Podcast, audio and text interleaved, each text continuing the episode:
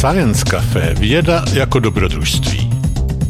Science Café jsou setkání vědců a veřejnosti v neformálním prostředí kaváren. Nejbližší program a podrobnosti najdete na www.sciencecafe.cz. Zaujalo vás Science Café? Sledujte nás na Facebooku, Twitteru a Instagramu. Videozáznamy některých diskuzních večerů s vědci jsou k vidění na portálu slideslife.com. Budeme rádi, pokud se někdy na Science Café přijdete podívat naživo. Generálním partnerem Science Café je nadační fond na podporu vědy Neuron. Hlavním partnerem je společnost LMC. Dalšími partnery jsou Lucky Lab, nakladatelství Akademia, časopis Vesmír a portál Slides Life.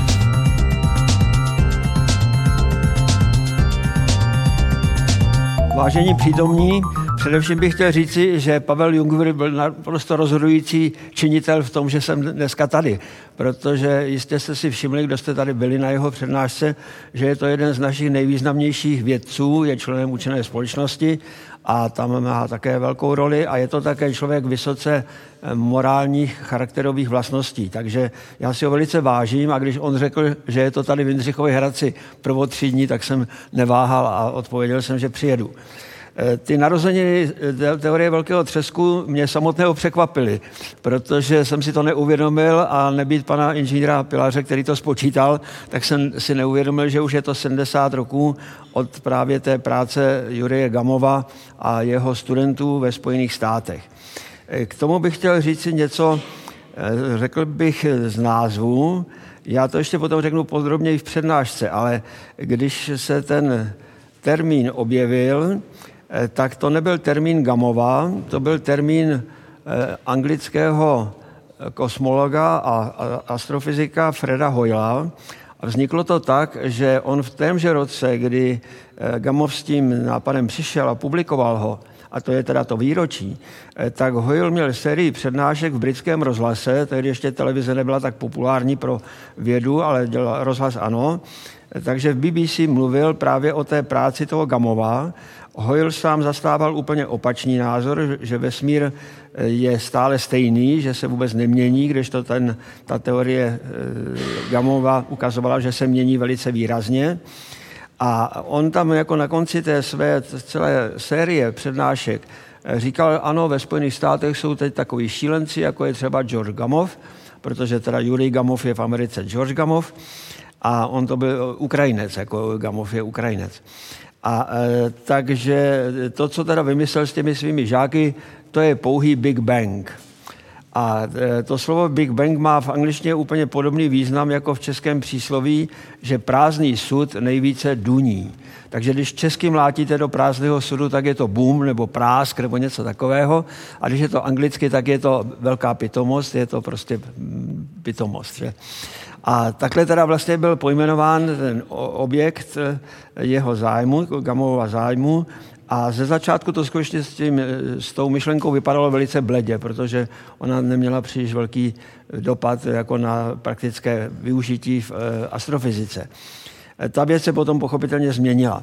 Já jsem samozřejmě sledoval ty věci, protože jsem už v té době se zajímal o astronomii a když jsem potom byl na vysoké škole, eh, tak jsem se odvážil o té práci Gamomově napsat první článek v češtině a ten článek jsem musel nějak nazvat. A mně se nelíbilo, že bych to říkal Big Bang, že je to prostě anglické slovo, že se dá vymyslet český ekvivalent, když už máme to přísloví teda takhle stejné. A tak mě napadl právě ten velký třesk, takže ten termín je můj. Já jsem ho použil poprvé. A Eh, pak se to přeneslo, dneska se to říká velký třesk, se říká, že v ekonomii a v politice a je to prostě dneska už úplně rozjeté. Ale to není ještě všechno, to, co je ještě zvláštní, že jsem s tím velice narazil. A to z důvodu ideových. A musím to tady připomenout, že jsme tedy měli ústavu, ve které byl jeden článek, který se dal zhrnout tak, že veškerá výchova u nás se děje v duchu vědeckého světového názoru. To bylo v ústavě. Dost, jako to je přece velký zákon, že? A aby bylo jasno, o co jde, tak byl tam další článek, že tímto vědeckým světovým názorem je marxismus-leninismus, což byla pavěda. takže to byl úplný protimluv, ale prostě takhle to bylo. A tím pádem, když jsem teda napsal ten článek o velkém třesku, tak jsem s tím měl velké potíže, protože najednou mě vyčítali ti kovaní eh, soudruzi, ti marxisté, že teda, že prostě popírám marxistickou teorii, že vesmír je věčný a hmota je věčná, takže z toho byl docela pěkný mazec. Jako jo. Nějaké mé knížky byly pak zakázány, no prostě byla to eh, historie už dneska. Takže teď už teda se dáme opravdu do toho, jak to teda dneska vidím. Takže co to je dneska, když se řekne velký třesk? Už to není pejorativní, je to odborný název. V anglickém provedení je to pořád ten Big Bang, ale myslí se to vážně už, čili ta posměšnost toho zmizela. A ono to má vlastně v hluboké kořeny v přírodních vědách 20. století, přesně 20. století. Protože to první, co vlastně nakonec způsobilo, že velký třesk byl přijat jako veškerou komunitou a dneska je to prostě teorie, bez které se nedá vůbec nic dělat, tak to byla ku podivu kvantová mechanika. Eh, kvantová mechanika se nezabývá ničím velkým, ta se zabývá něčím velice malým. Kvantová mechanika studuje ty nejmenší nedělitelné částice hmoty, to jsou kvanta, a ta kvantová myšlenka pochází od tohoto pána.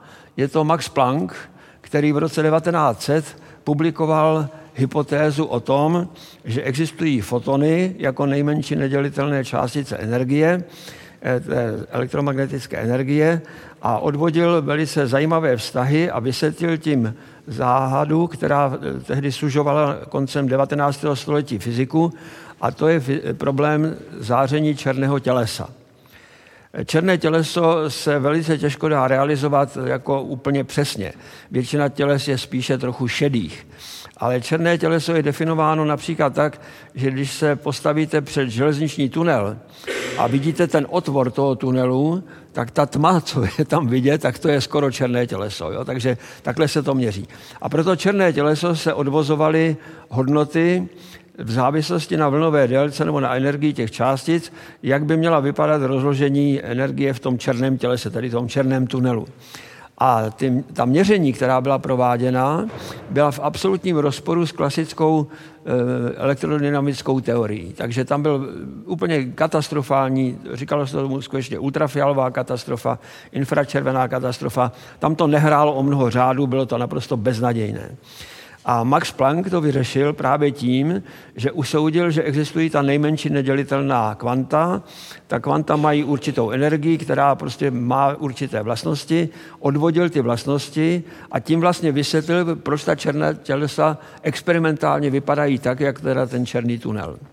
Takže to byla velká práce, která opravdu je obdivhodná, protože Planck musel úplně jak si rozbourat celou klasickou fyziku, aby se to odvážil, ale tu odvahu měl a je to teda jeden z úhelných kamenů dnešní fyziky. Kvantová mechanika se používá dnes v praxi. Většina těch výrobků, které tady máme, počínaje teda tím čipem, co je tady v počítači, tady tím laserovým ukazovátkem, ale také váš mobilní telefon a to všechno to jsou výrobky, které jsou založeny na kvantové mechanice. Takže to je dneska eh, je známo, že třeba ve Spojených státech to spočítali, že třetina hrubého domácího produktu Spojených států je založena na výrobcích z kvantové mechaniky. Takže potom přišli samozřejmě lidé, kteří na, to, na toho Planka navázali. Nejvýznamnější z nich byl nepochybně Niels Bohr, dánský, dánský fyzik, který udělal pořádnou kvantovou teorii atomů, jak, vypadá teda, jak vypadají tam ty hladiny těch jednotlivých elektronových slupek. A potom to byl eh, ještě Heisenberg, to byl německý fyzik, který přišel s další šílenou myšlenkou, která je pro kvantovou mechaniku typická, a totiž, že existuje jakási neurčitost, že když si chcete odvodit nějaké vlastnosti elementárních částic, eh, takže tam je určitá mez, s jakou přesností to můžete udělat. Když hodně uděláte přesně polohu, tak neuděláte přesně rychlost. A když uděláte přesně rychlost, tak neuděláte přesně polohu. Je tam taková zvláštní konstanta, která se jmenuje na počest Planka kvantová, Eh, Planková konstanta. A ta Planková konstanta se dá dokonce změřit a je to teda velmi malé číslo, ale je to konečné číslo a vy nemůžete jít pod něj. Prostě tam vždycky to, ten součin těch jednotlivých veličin, které určujete, tak vždycky je větší než ta Planková konstanta. Takže Planck vlastně také přišel na jednu novou základní konstantu vesmíru. Tak jako máme základní konstantu třeba gravitace, což odvodil Isaac Newton, tak máme také základní eh, konstantu kvantové fyziky a to je Planckova konstanta. Takže e, samozřejmě, že se na tom podělilo daleko více lidí, to bychom museli mít samostatnou přednášku, ale pro nás je teď důležité, že bez kvantové mechaniky by se nedala potvrdit ta teorie velkého třesku, takže naštěstí, jak vidíte, byla rozvinuta poměrně brzo v první čtvrtině 20. století. No a pak přichází Albert Einstein, eh, v roce 1915 publikuje obecnou teorii relativity, která zase jde tím opačným směrem. Eh, tadyhle ta kvantová mechanika ta jde teda na nejmenší částice, na nejmenší časové intervaly, na nejmenší hmotnosti, na nejmenší energie, kdežto eh, Einstein řeší problém opačný, jak to vypadá ve velmi velkém vesmíru, když ta, ta klasická fyzika evidentně selhala. Ona už selhala experimentálně, koncem 19. století se uskutečnil pokus eh, Michelsona a Morleyho ve Spojených státech, který ukázal, že klasická fyzika při velkých rychlostech neplatí. Eh, podobně se ukázalo v té Einsteinově teorii, že neplatí také při silných gravitačních polích a také při obrovských časových intervalech, které souvisejí s existencí vesmíru. Eh, to, že tady mám eh, ty čtyři osoby podtržené, tak to znamená, že všichni dostali posléze za své výzkumy Nobelovu cenu. Pak přichází lidé, kteří nedostali Nobelovu cenu, ale kteří rozvinuli tu myšlenku Einsteinovu. To byl jednak ruský meteorolog Alexander Friedman a jednak belgický kněz Abel Lemaitre. A ti přišli z modely vesmíru, které vycházely z obecné relativity a které ukázaly, že vesmír nemůže být stabilní, že má jenom dvě možnosti, že se musí v prostoru buď rozšiřovat, anebo se musí v prostoru smršťovat nikdo nevěděl, co z toho platí a všichni si mysleli, že je to nesmysl. Že prostě jak se může, že tady kdybyste přišli do toho sálu, já nevím, před 30 lety, tak když změříte nebo podíváte se na plány, kdy, kdy byl budován, tak velice pravděpodobně zjistíte, že pořád ten sál je stejně veliký a velice byste se divili, kdyby to bylo celé menší nebo celé větší. Že? Takže tady nic takového nepozorujeme v běžném světě, ale v tom světě obrovském tam jsou tyhle věci naprosto nutné. Einstein nejprve, když mluvil s Lemétrem, tak říkal, eh, teda jako ta vaše matematika je v pořádku, ale ta fyzika to je teda hrozné, co jste teda odvodil. Ale prostě nakonec se ukázalo, že Lemaitre měl pravdu a stal se vlastně praotcem teorie velkého třesku a to už ve 30. letech 20. Eh, století. Sám Albert Einstein potom teda, když ho Lemaitre přesvědčil, že jako je to v pořádku, jako matematicky, ale také fyzikálně, tak v roce 1932 se vrací eh, k tomu, aby posoudil ty různé možnosti a vytvořil s holandským astrofyzikem Willem de Sitterem takzvaný kritický model vesmíru. O tom vám ještě potom něco řeknu v další části, až vám ukážu nějaké obrázky. Ale teď půjdeme na tu klíčovou věc, kvůli které tady dneska jsme, to znamená to 70. výročí. Byl to George Gamov, který se původně, jak jsem říkal, jmenuje se Jurij Gamov, který se třikrát pokusil utéct ze Sovětského svazu v době stalinských čistek před válkou, kdy ty čistky byly teda opravdu drsné, jak jistě víte. A dvakrát se mu to nepodařilo, dvakrát ho přitom chytli a po, on se jim podařilo se mu přesvědčit ty e, čekisty, že to, teda byla, že to bylo nedorozumění a že rozhodně nechtěl utéct a že prostě zabloudil a tak. Oni mu to uvěřili a po třetí teda utekl do opravdy i s manželkou a dostal se nakonec do Spojených států ještě ve 30. letech a tam pochopitelně byl velmi vítán, protože Gamov už teda v té době, kdy působil v Sovětském svazu, tak také zasáhl významně právě do kvantové mechaniky, protože vysvětlil takzvaný tunelový jev. V kvantové mechanice se dějí věci opravdu hrozné, jak jsem už naznačil. A ta jedna z nejzajímavějších je ta, že normálně, když máte nějakou horu, takovou nějakou horu a chcete se dostat přes tu horu, tak musíte vylézt nejprve na vrchol a pak se slezete zase dolů. Že?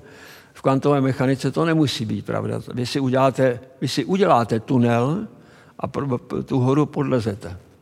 to jde. A to je tunelový jev a ten se využívá dneska zcela běžně a má velmi praktické využití. A na to přišel Gamov, proč to tak je. Takže on měl už teda tehdy velké jméno a když přišel do Spojených států, eh, tak už vlastně věděl, že existují empirická data, převážně právě toho Lemetra, která ukazují, že vesmír z těch dvou možností rozpínání nebo smršťování se rozpíná.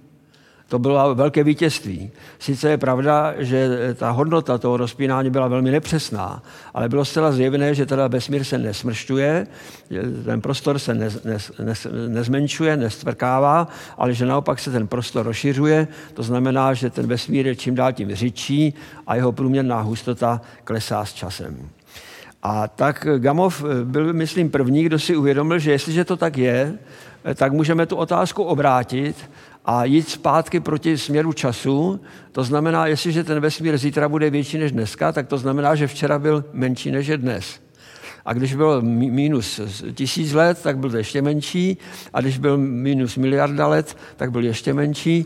Tehdy se odhadovalo, že stáří vesmíru jsou necelé dvě miliardy roků. Čili Gamov si položil otázku, jak to muselo vypadat v té chvíli, kdy ten vesmír se začal rozpínat, začal existovat Eh, to je to, co dneska nazýváme velký třesk, eh, tak jaká byla situace ve vesmíru.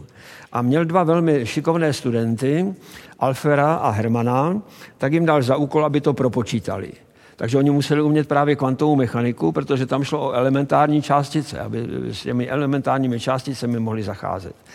A dopadlo to tak, že společně s Gamovem potom publikovali v letech 46 až 1948 práce, které ukázaly, že počáteční stav vesmíru byl děsivá hustota, děsivá teplota a tento stav byl tvořen chaosem částic, elementárních částic. A oni ještě teda z toho vlastně vycházeli, že ve vesmíru, Gamov, to už tady bylo známo všeobecně, eh, chemie už dávno věděla, že je 92 prvků v Mendelově tabulce, takže Gamov si myslel, že když byly tyhle horké podmínky v tom čáteční vesmíru, takže to byl ten důvod, proč vlastně vznikly chemické prvky, protože se pekly při té vysoké teplotě. Je to něco podobného, jako když byli na dvoře císaře Rudolfa Eh, ti lidé, kteří tam byli v té zlaté uličce a kteří se snažili o transmutaci prvků, že třeba chtěli z olova udělat zlato a podobně, tak oni vlastně eh, vždycky ohřívali ten příslušný prvek v nějakých dmy, nějakými dmychadly a jako a co nejvíc, aby se to ohřálo a domnívali se, že tím ty prvky se budou měnit v nějaké jiné, už lehtilejší. Popravdě řečeno, ta idea je správná protože potřebujete vysokou teplotu k tomu, abyste mohli měnit prvky jeden ve druhý. Jenomže teda oni měli teplotu tak do tisíce stupňů Celsia a to teda je málo, to je prostě studené. Když to teda Gamov si uvědomoval, že v tom raném velkém eh, vesmíru, teda v tom těsně po velkém třesku, eh, tak tam, že ta teplota určitě byla dostatečná, že ty prvky vznikaly. Takže zase uložil těm studentům, aby spočítali, jak ty prvky vznikají.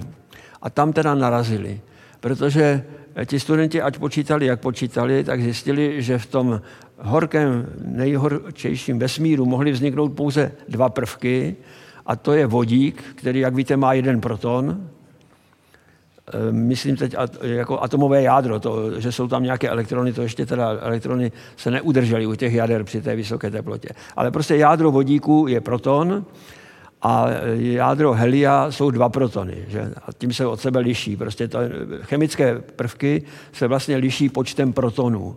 To, že tam mají ještě ty neutrony, to se dozjistilo později, ale neutrony už nemění chemické vlastnosti prvků. Že? To je prostě dáno tím, kolik je tam těch protonů. Takže měli, dva proton, měli teda ty dva prvky, dokonce spočítali, že toho helia muselo vzniknout třikrát méně než toho vodíku, takže ten poměr hmotnosti vesmíru z vodíku a helia byl tedy 3 ku 1. To spočítali docela dobře. Pak ještě zjistili, že tam malinko vznikalo, ale opravdu malinko, to byla asi miliardina toho množství. Eh, litium, berylium a bor.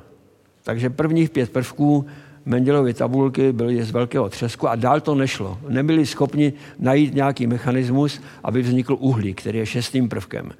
Takže to byl ten důvod, proč se tomu ten Hoyle smál. Protože jako, když tak chcete vysvětlit tvorbu prvků a uděláte jich jenom pět, no tak to není žádná dobrá teorie. Je teda ironií osudu, že netrvalo dlouho, trvalo to devět let, kdy eh, Hoyle, kterého tady máte napsáno naposledy, eh, který byl teda vynikající učitel také, takže měl vynikající žáky, to byli manželé Berbidžovi, kteří oba dva teda u něj studovali, tak těm dal za úkol, aby nějak vyřešil problém, že ve vesmíru jsou i ty ostatní chemické prvky a k tomu potřeboval právě, aby teda nějakým způsobem se ten vesmír vyvíjel tak, aby tam byl ten uhlík. A k tomu cíli Hojla napadlo, a to je také velice zvláštní intuice, že by mohla být určitá rezonance, která zvýší pravděpodobnost tvorby uhlíků v tom raném vesmíru. Rezonanci známe z denního života docela dobře. Většinou se to projeví, když máte starší auto a nastartujete ho a začnete přidávat plyn, tak vám v určitých otáčkách toho motoru začne celá karoserie drnčet. A když prostě ještě přidáte, tak ta, to drnčení přestane. A pak zase začne, prostě jsou to náskop těch frekvencí, to dělají. Takže když máte něco takového, tak se prostě zesílí ten výsledný efekt. A Hojla prostě napadlo na základě toho, že si řekl, já jsem z uhlíku, jako každý z nás je z uhlíku, tak ten uhlík se někde v tom vesmíru musel vzít, tak co když je tady taková rezonance? Nikdo nevěděl, zda je to pravda nebo není, protože experimentální data nebyla, ale Hoyle měl amerického kamaráda, který se jmenoval William Fowler, a ten právě se zabýval tím, že měřil pravděpodobnosti různých reakcí a právě eventuálně ty vzniky těch rezonancí, tak ho požádal, aby zkusil zjistit, zda opravdu uhlík není nějaká rezonance s tím heliem. A k úžasu Fowlera, který to mohl naměřit, on pracoval na atomových reaktorech a na urychlovačích částic, tak najednou zjistili, že e, ten vzbuzený stav toho uhlíku je přesně trojnásobkem eh, normálního stavu helia. Čili prostě, když z helia začnete dělat eh, tři helia vedle sebe, tak se vám podaří tou rezonancí ten uhlík udělat v docela velké míře. Čili to bylo něco, co vlastně eh, bylo ne, absolutně nečekané, nikdo to netušil. Hoyle měl jako tu intuici, Fowler to naměřil a teďka je to houska na krámě. Takže eh, tato čtveřice, to znamená Hoyle, který to jako vlastně celé způsobil, jeho eh, studenti, manželé Berbidžovi to propočítali a Fowler propočítali to tehdy, když už věděli o té rezonanci a najednou zjistili, že opravdu je možné vytvořit všechny chemické prvky Mendelovy tabulky tím, že se dostaneme k uhlíku a jakmile jsme u uhlíku, tak potom už to eh, běží teda téměř samospádem. Ne teda úplně, ale už je to snažší. Takže to byl eh, takový přelom, kdy Hoyle, který byl ten posměváček, vlastně pomohl tu slabinu odstranit. Jo? To, to by člověk nevěřil, že se tohle může stát, ale stalo se to přesně takhle. A pak přišla velmi důležitá práce, úplně zase z jiného oboru, eh, o kterou se zasloužili tři lidé, byl to Abdus Salam, což je pakistánec, američan Steve Weinberg a e, angličan e, Glasgow, kteří přišli s nápadem, že když jsou ty vysoké energie v tom raném vesmíru těsně po velkém třesku, takže fyzika je daleko jednodušší, než jak vypadá dneska. Totiž, že jednotlivé síly, které dneska ve vesmíru panují, ty síly jsou celkem čtyři, takže se sjednocují při vyšších a vyšších energiích, čili když jdeme pospátku k tomu velkému třesku, tak ubývá sil různých, protože se sjednocují. A oni došli k názoru, že to sjednocení bylo úplné, takže byla jenom jedna síla fyzikální, která ovládala vesmír. Když dneska jsme si vzpomněli na Steva Hawkinga, tak Steve Hawking na základě právě tady těchto výsledků, vidíte, že jsou to zase potržené osobnosti, čili všichni za to dostali Nobelovu cenu, tak Steve Hawking v roce 1980 prohlásil, že si myslí, že tu pořádnou teorii sjednocení těch fyzikálních sil budeme mít do roku 2000, pokud se do té doby nevyhodíme navzájem do vzduchu atomovou válkou. Rok 2000 uplynul, atomová válka nebyla a teorii sjednocení stále nemáme při těch nejvyšších energiích. Takže eh, musíme jít na to o trochu jinak. A ten člověk, který se o to zasloužil, byl americký astrofyzik Alan Good, který přišel v roce 1981 s nápadem, že velice brzo po začátku existence vesmíru, kdy ten vesmír měl čas úplně kratičky, 10 na minus 35. sekundy, to znamená 0,340 na 35. místě máte jedničku. Tak krátký čas si člověk neumí vůbec představit. Eh, takže došlo k další velké události, že se ten vesmír rozfoukl.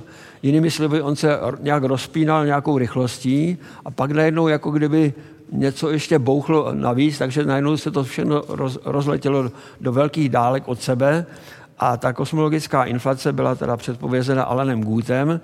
Alan Good na to přišel, když jel do práce na univerzitě v Kalifornii e, na kole, tak najednou ho to napadlo na tom kole a tak psal potom, že dojel nejrychlej, udělal nejrychlejší čas mezi domovem a tou univerzitou, aby na to nezapomněl, aby si to stačil zapsat ty, tu myšlenku. A tohle teda byl ten velký převrat. Teď teda ovšem, abychom mohli vůbec nějak pokračovat, tak musíme mít nějaká ověření. Udělat teorii někdy je velice pěkné, vypadá to hodně dobře, ale neustále v fyzice je nutné, aby každá teorie byla ověřována. Buď fyzikálním pokusem v laboratoři, anebo astronomickým pozorováním ve vesmíru, protože vesmír je vlastně největší laboratoř, kterou máme k dispozici a výhodou vesmíru je, že tam můžete uskutečnit pozorování, která se na Zemi dělat nedají. Že? Jednak ve vesmíru dneska obecně vysoké vakuum, pak jsou tam velmi horké hvězdy, mohou tam být hvězdy, které mají teplotu eh, i miliardy kelvinů, a vidíte tam e, velké výrony energií, které jsou absolutně neuvěřitelné. Z malého prostoru e, vychází obrovské energie a je tam spousta velice exotických objektů, o kterých jsme předtím neměli tušení.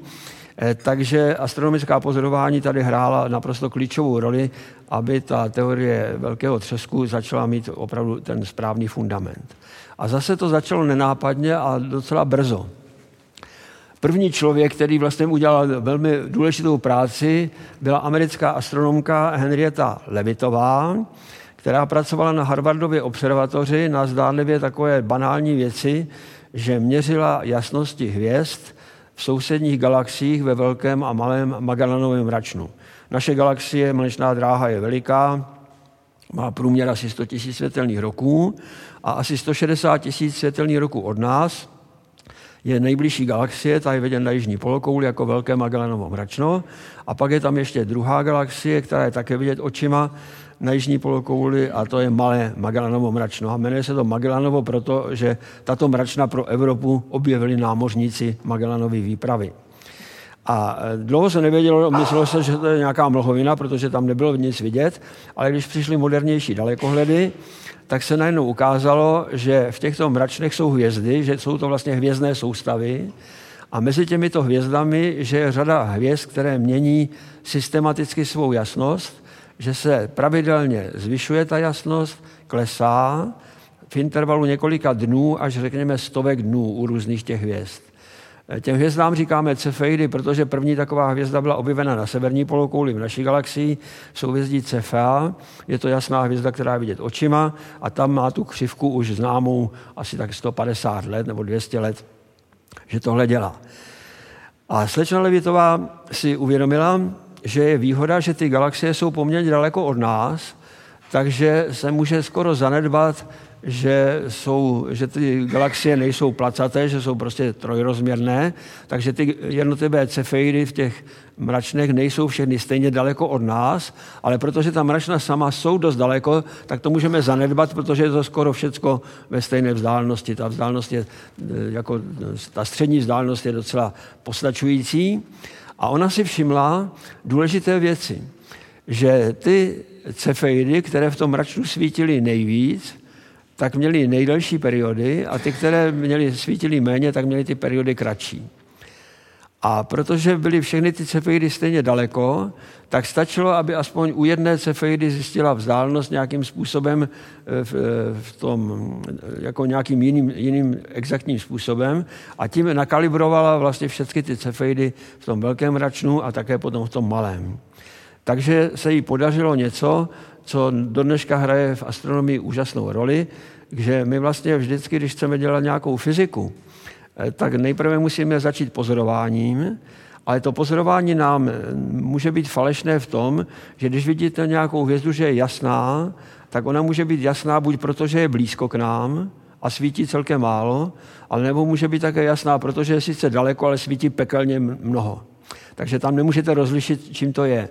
Musíte nějakým nezávislým způsobem zjistit aspoň u jedné cefeidy tu vzdálenost, což se podařilo pro tu cefeidu v naší galaxii a tím se teda potom dali kalibrovat ty vzdálenosti těch galaxií velkého a malého Magellanova mračna.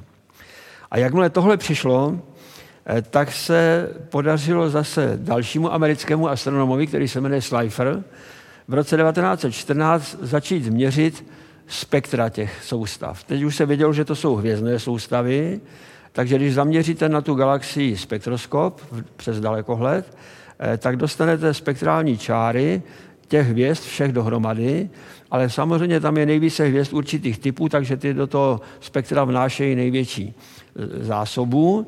A když měříte polohy těch spektrálních čar, tak zjistíte, že se celý ten eh, objekt od vás vzdaluje vzdaluje se tím rychleji, čím je dál, čili to malé Magellanovo mračno se vzdaluje rychleji než to velké mračno. A výhoda je, že když měříte ten posuv, kterému říkáme Dopplerův, když ho měříte e, na té fotografické emulzi, e, tak to můžete přímo převést na kilometry za sekundu. Čili nemusíte vlastně už dělat nic jiného a tím pádem dostáváte měřítko pro rozpínání vesmíru, protože najednou zjistíte, jakou rychlostí se to od vás vzdaluje a to je to, co vlastně potřebujete. Takže Slifer si všiml, že když ta, samozřejmě tehdy to byla strašná práce, protože k tomu, abyste řídili spektrum, tak potřebujete, eh, já nevím, tehdy, to, když byly ty fotografické emulze primitivní, tak jste potřebovali třeba 100 hodin spektrální expozice, takže se to dělalo no, mnoho nocí po, po sobě a pak se to teda jako teprve mohlo vyvolat a změřit. Ta spektra byla velice slaboučká. Ale přesto teda Schleiper tuhle piplavou práci udělal, a zjistil, že čím je nějaká galaxie dál od nás, eh, tak tím ten posuv eh, k té dlouhovlné části, tomu se říká červený posuv, který svědčí o vzdalování. Kdyby to byl modrý posuv, tak je to přibližování. Takže to je Dopplerův princip. Takže ty galaxie letí čím dál tím rychleji od nás, čím jsou dál. A tím se vlastně potvrdilo to, co, s čím přišel Lemaitre, že teda ten vesmír se rozpíná. Čili to, to bylo ono vlastně ta data předcházela tohohle metra, když to teď vidíte. No a pak přišla další američanka, ona byla vlastně z Velké Británie. Ve Velké Británii tehdy ženy ještě nemohly dostávat doktorské tituly, eh, takže Amerika byla už vepředu, takže ve Spojených státech už doktorské tituly získávat mohly. Eh, takže slečna Pejnová, která se potom provdala za astronoma Gapoškina, eh, šla do Spojených států. Tam se dostala k vynikajícímu astronomovi, který dal za úkol, aby spočítala, z čeho se vlastně skládá Slunce, z jakých chemických prvků. Protože když se podíváte na sluneční spektrum, eh, tak to už se vědělo z 19. století, že tam jsou hlavně čáry železa, takže představte si, že astronomové počátkem 20. století si mysleli, že slunce je rozhavená železná koule. Absolutní nesmysl. A na to přišla právě Gapoškinová. A z jakého důvodu? Přišla na to právě proto, že uměla kvantovou mechaniku.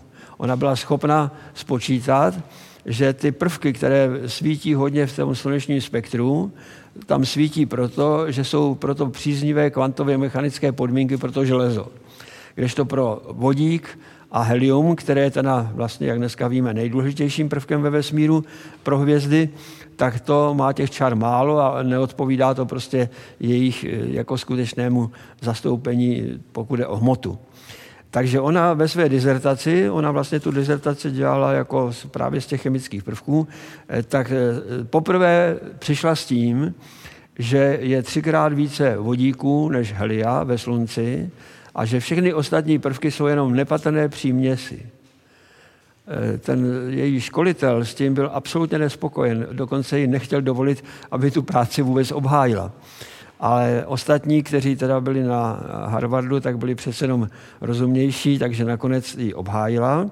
Takže vlastně od roku 1928 se ví, i když teda ta obhajoba teda trvala e, déle, tak se ví, že prostě slunce je složeno převážně z vodíku a s velkou příměsí helia a všechno ostatně je tam zanedbatelné, ačkoliv to neodpovídá výskytu těch spektrálních čar. A tohle bylo důležité pro Lemétra, který vlastně měl teď od Schleifera, věděl, že červené posuvy galaxií jsou úměrné vzdálenosti a od Gapoškinové věděl, že hvězdy jsou teda z vodíku a helia. Takže Lemaitre v roce 1927 publikoval jako první tu myšlenku velkého třesku s tím rozpínáním, které roste s časem, ale smůla byla v tom, že to publikoval, on byl belgičan a publikoval to francouzsky eh, ve francouzském časopise a francouz, francouzština už tedy ztrácela tu roli vedoucího jazyka ve vědě, eh, takže ten týž výsledek publikoval o dva roky později Edwin Hubble ve Spojených státech, astronom, po kterém je pojmenován Hubbleův kosmický teleskop. Hubble měl tu výhodu, že měl ještě větší dalekohled než Schleifer, takže měl kratší expozice, čili mohl udělat více eh, galaxií a vyšlo mu to též, co Leme Schleiferovi, ale do větších vzdáleností. Takže se potvrdil ten, ten rozpínání vesmíru už na velmi velké vzdálenosti eh, mnoha eh, milionů světelných let. Hubble to publikoval anglicky a všeobecně se všude píše, že teda Hubble je objevitelem rozpínání vesmíru, ale eh, pravda je taková, že Lemaitre to udělal dřív a že dokonce to tempo rozpínání vesmíru oba dva měli zhruba stejné, takže eh, takhle je ta historie z pospátku. No a pak je teda velká přestávka, kdy se v podstatě nic neměnilo, protože astronomie stále eh, pracovala pouze v optickém oboru. Optický obor, který vlastně vnímáme my všichni, ten je velice uzoučký. Když si vezmete vlnové délky červeného světla, eh, tak je jenom asi 2,4 krát delší vlnová délka je červeného světla než světla fialového, což je ten druhý extrém. Fialové světlo má nejkratší vlnovou délku a pak už je ultrafialové záření, které očima nevnímáme. Ale nejenom my, ani fotografické emulze nebyly na, infra, na ultrafialové záření citlivé, nehledě k tomu, že existuje tady bariéra ozonu, která všecko, co má kratší vlnovou délku než 290 nanometrů, to je právě už teda ultrafialový obor, tak sem nepustí. Takže nemůžete z povrchu země dělat pořádnou ultrafialovou astronomii, jenom tam ten kousíček, který teda je jako mezi, tou, mezi tím ozonem a e, viditelným světlem. No a na druhé straně je to podobné. Infračervené záření přichází z vesmíru taky, ale je blokováno vodní parou v atmosféře, takže na Zemi nemůžete dělat nic. A kromě toho na infračervené záření v té době nebyla žádná pořádná čidla. Takže dlouho vlastně až do druhé světové války pořád astronomie pracovala tady v tom uzoučkém výseku elektromagnetického záření a tedy také té plankové křivky, takže tam se nedalo mnoho věcí udělat. Je pravda, že si myslím, že velkou úlohu v tom, že se s tím pokročilo, byla druhá světová válka, která jednak rozvinula infračervenou vojenskou techniku a jednak umožnila existenci e, vertikálních raket. Ty rakety byly horizontální na to, aby bombardovali třeba Londýn, ale na druhé straně po válce se dali použít svisle a letali nad hranicí ozonu a dokonce nad hranicí e, pro rentgenové záření, které je pohlcováno už v 80 kilometrech.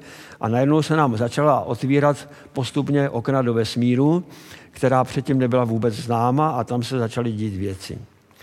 A nakonec to dopadlo tak, že ten hlavní průlom uskutečnili astronomové v oboru rádiového záření. Rádiové záření to je to záření, které třeba znáte z vysílání televize nebo rozhlasu, ale vlastně v astronomii se používají co nejkratší vlnové délky, aby pronikaly zemskou ionosférou. A ta ionosféra je průhledná asi tak do 12 metrů od milimetrů do 12 metrů, tam je teda docela okno velké. A v tomto okně teda potom začali pracovat po válce přístroje, které za války působily jako velké radary vojenské, tak když se prostě tam místo toho vysílače dal přijímač, tak se z toho stal astronomický radioteleskop. A takhle teda vznikla vlastně z vojenských radarů vznikla rádiová astronomie.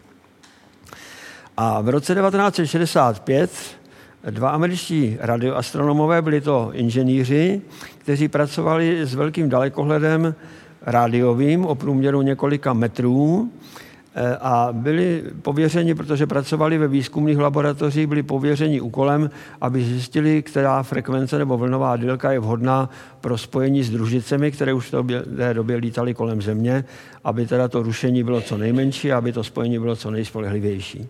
Takže oni vlastně prohlíželi celou oblohu, měřili šum pozadí, rádiového, který je jednak teda lidský, to znamená, je tady mnoho technických vysílání, která e, jsou šumem pro tyto astronomické účely a může tam být ještě i něco, co je v té ionosféře a tak dále, tak tohle měli proskoumat. A oni měli problém, že ať se dívali kamkoliv, tak pořád tam byl nějaký nadbytečný šum.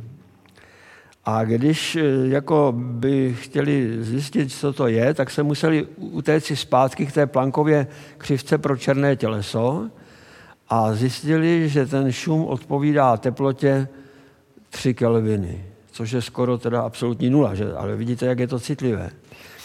Tak to publikovali, protože si s tím nevěděli rady. A oni neznali tu práci Gamová, který to se svými studenty předpověděl. Oni totiž právě předpověděli, že když se vesmír rozpíná, tak chladne a v určité chvíli, e, zatímco u toho velmi horkého vesmíru je myšmaš, to znamená rádiové a jiné záření je v interakci s tou hmotou, s těmi částicemi, tak pak asi ve stáří 400 tisíc let po velkém třesku se tyhle dvě složky rozpojí a záření elektromagnetické chladné samočině, to teda ten ostatní vesmír ten má už úplně jiné, jiné struktury. Eh, takže eh, to spočítal právě Alfer s tím Hermanem a tehdy spočítali, že to má být 5 až 10 kelvinů, což teda není úplně přesně ty 3 kelviny, ale při té přesnosti měření je to vlastně vynikající výsledek.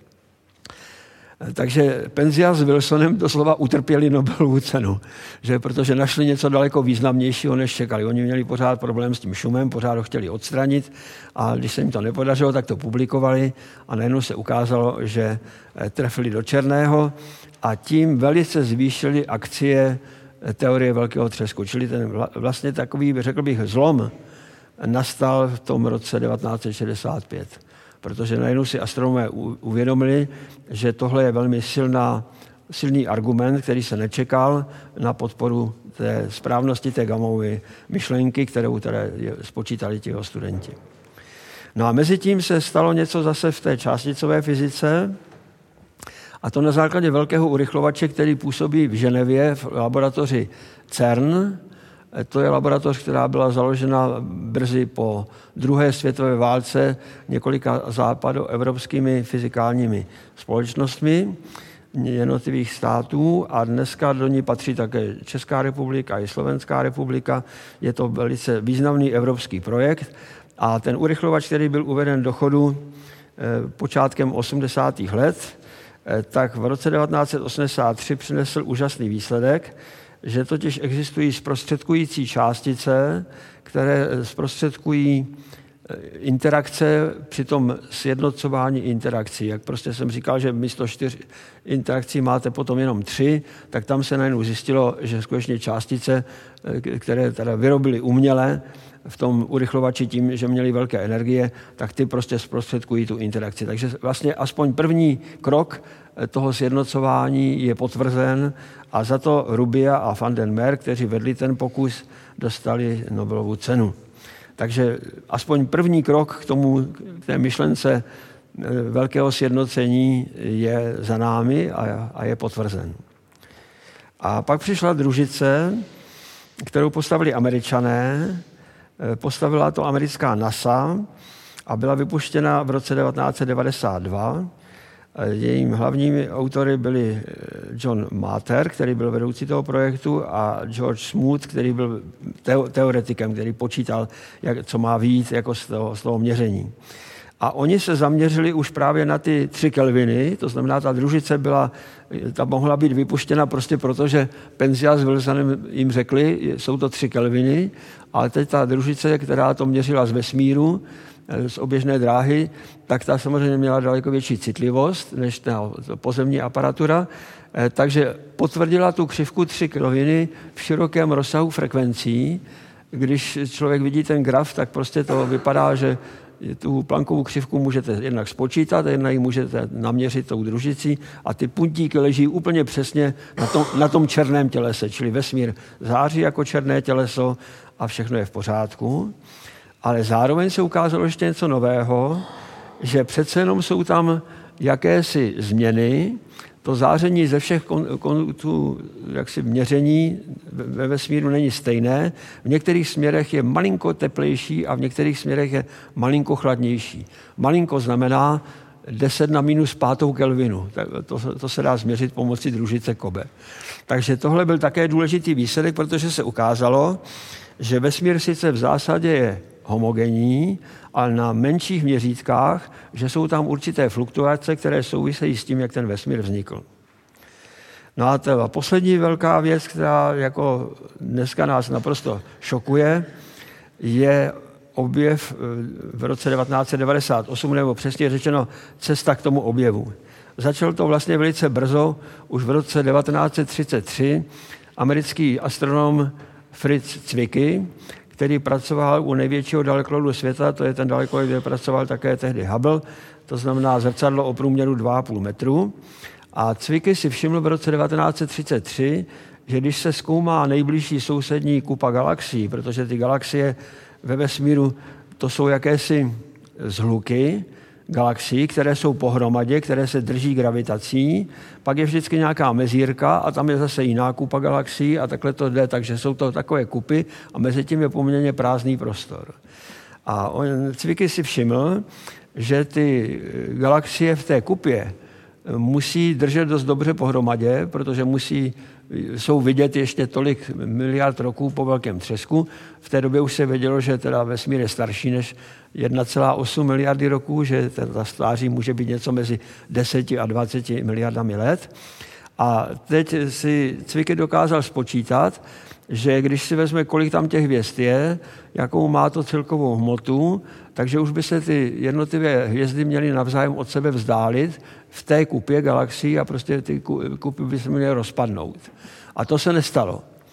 A on z toho usoudil, to bylo teda velmi geniální, že si myslí, že kromě té viditelné hmoty vesmíru, kterou měříme těmi astronomickými prostředky, že tam je ještě nějaká neviditelná hmota, kterou nevidíme a která má gravitaci a která to drží pohromadě a spočítal pro každou galaxii stejný poměr.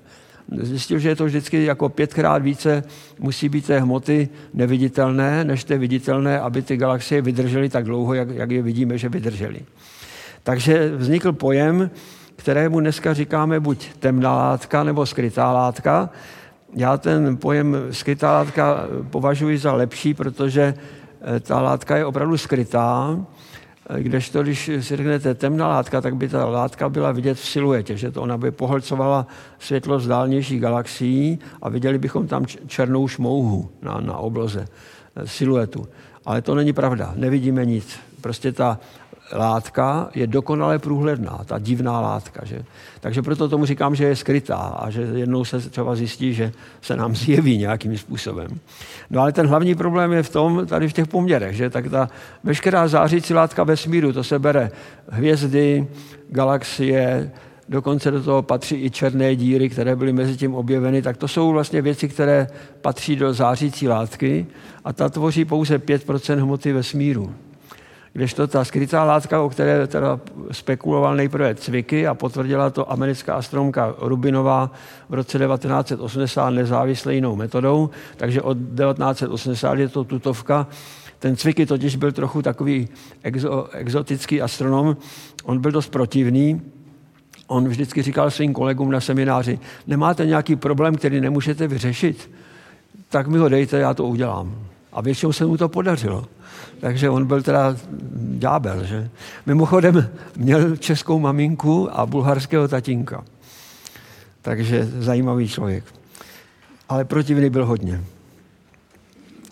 No a naproti tomu eh, paní profesorka Rubinová, to, to byla elegantní dáma, to, to bylo prostě úžasné, co udělala. A jako ve velice mladém věku také jí to zpočátku nechtěli věřit, takže to trvalo asi 10 roků, než prosadila teda že Cviky má pravdu, ale říkal, mu udělal to jinou metodu a to je vždycky dobré, když těch metod je víc a dávají stejné výsledky. A ta poslední bomba je vlastně skutečně z toho roku 1998 a jsou to tihle tři pánové, kteří za to dostali Nobelovu cenu, ale za nimi je pochopitelně jsou velké kolektivy astronomů z mnoha observatoří na světě.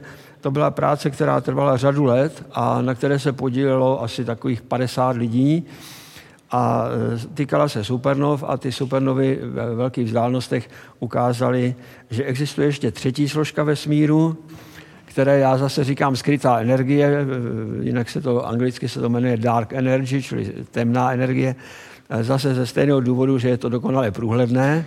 A teď se podívejte na ty počty. 72%, 23% a 5%, čili celá astronomie od starověku až vlastně do druhé světové války se týkala 5% hmoty vesmíru a teprve teď, kolem roku 80, se zjistilo, že tam je 23% něčeho jiného a teprve v roce 1998, že tam 72% ještě něco hroznějšího.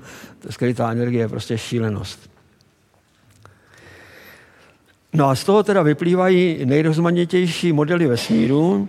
Já vám snad nejprve ale ukážu tady ty, ty osobnosti. Tak především tady to je portrét na fotografie slečny Levitové. Představte si, že ona byla hluchá a přitom vystudovala vysokou školu a tady jsou ty její křivky, které ukazují tu lineární závislost pro ty cefeidy v těch Magellanových mračnech, v tom velkém a v tom malém. A tohle, že to tak krásně leží, ty puntíky jsou samozřejmě trošku rozházené, ale pořád se tím dá proložit krásně tahle úsečka a to je ten důvod, proč máme dneska vzdálenosti ve vesmíru tak dobře stanovené. Tady napravo máte, když se sešel Einstein s tím Lemaitrem, kdy Einstein mu říkal, že ta jeho matematika je v pořádku, ale jeho fyzika je hrozná. Tak eh, tadyhle je, vidíte, že má kolárek, že jo, Lemaitre. A tady je Gamov, a to jsou ti jeho studenti, Alfer a Hermann. Takže tihle tři lidé ti vlastně vymysleli velký třesk. No a ten Lemaitre udělal spoustu práce, protože on právě bral to, že tadyhle máte teda eh, ten velký třesk a teď tady běží čas po té vodorovné stupnici. Tady ještě se teda předpokládá, že ten vesmír je starý 15 miliard roků, ale to je trošku přeceněné, ale to není důležité, důležité je tvar těch křivek. Čili Lemaitre přišel na něco, co dneska platí. Že ta křivka je taková, že vesmír se zprvu rozpíná dosti rychle, pak se brzdí, protože je v něm hmota a asi v polovině věku vesmíru se eh, ta eh, křivka otočí a jde zase nahoru. A to je právě teda důkaz té skryté energie. Takže Lemaitre fakticky tušil, i když to nemohl prokázat, že skrytá energie je součástí vesmíru. Eh, tady je ten kritický model Einsteinův desiterů, ten je takový mezní, Čili je to jakýsi minimální model, kdy teda probíhá rozpínání vesmíru nejmenší možnou rychlostí. Ta křivka je tím pádem parabola a je to asi tak, jako když vypouštíme ze země eh, raketu. Eh, takže když chcete z toho udělat družici, aby to obíhalo kolem Země, tak ji musíte dát rychlost 8 km za sekundu. Když chcete, aby to letělo do sluneční soustavy dál, k měsíci nebo k planetám, tak to musíte dát 11 km za sekundu. Když byste to dali přesně, tak to je něco jako pro ten vesmír uniková rychlost. Takže proto ten model Einsteinův desiterův je populární, protože se vůči němu dá vztahovat všechno ostatní. No a ty tady máte ještě teda ty modely, které už dneska vlastně, e, tento model už je taky vlastně špatně, ten Einsteinův. To způsobil ten Lemaitre. Ale tadyhle ještě jeden model, kdy teda vesmír se rozpíná, ale rozpíná se tak, že se hodně zbrzdí a pak se ta křivka otočí a vesmír skončí opačným e, velkým křachem, tak jako začal tím velkým třeskem tak tyhle modely jsou už dneska prakticky pryč. To, co lze dneska brát vážně, je prostě ten Lemaitrův model a je úžasné, že Lemaitre to spočítal v roce 1931.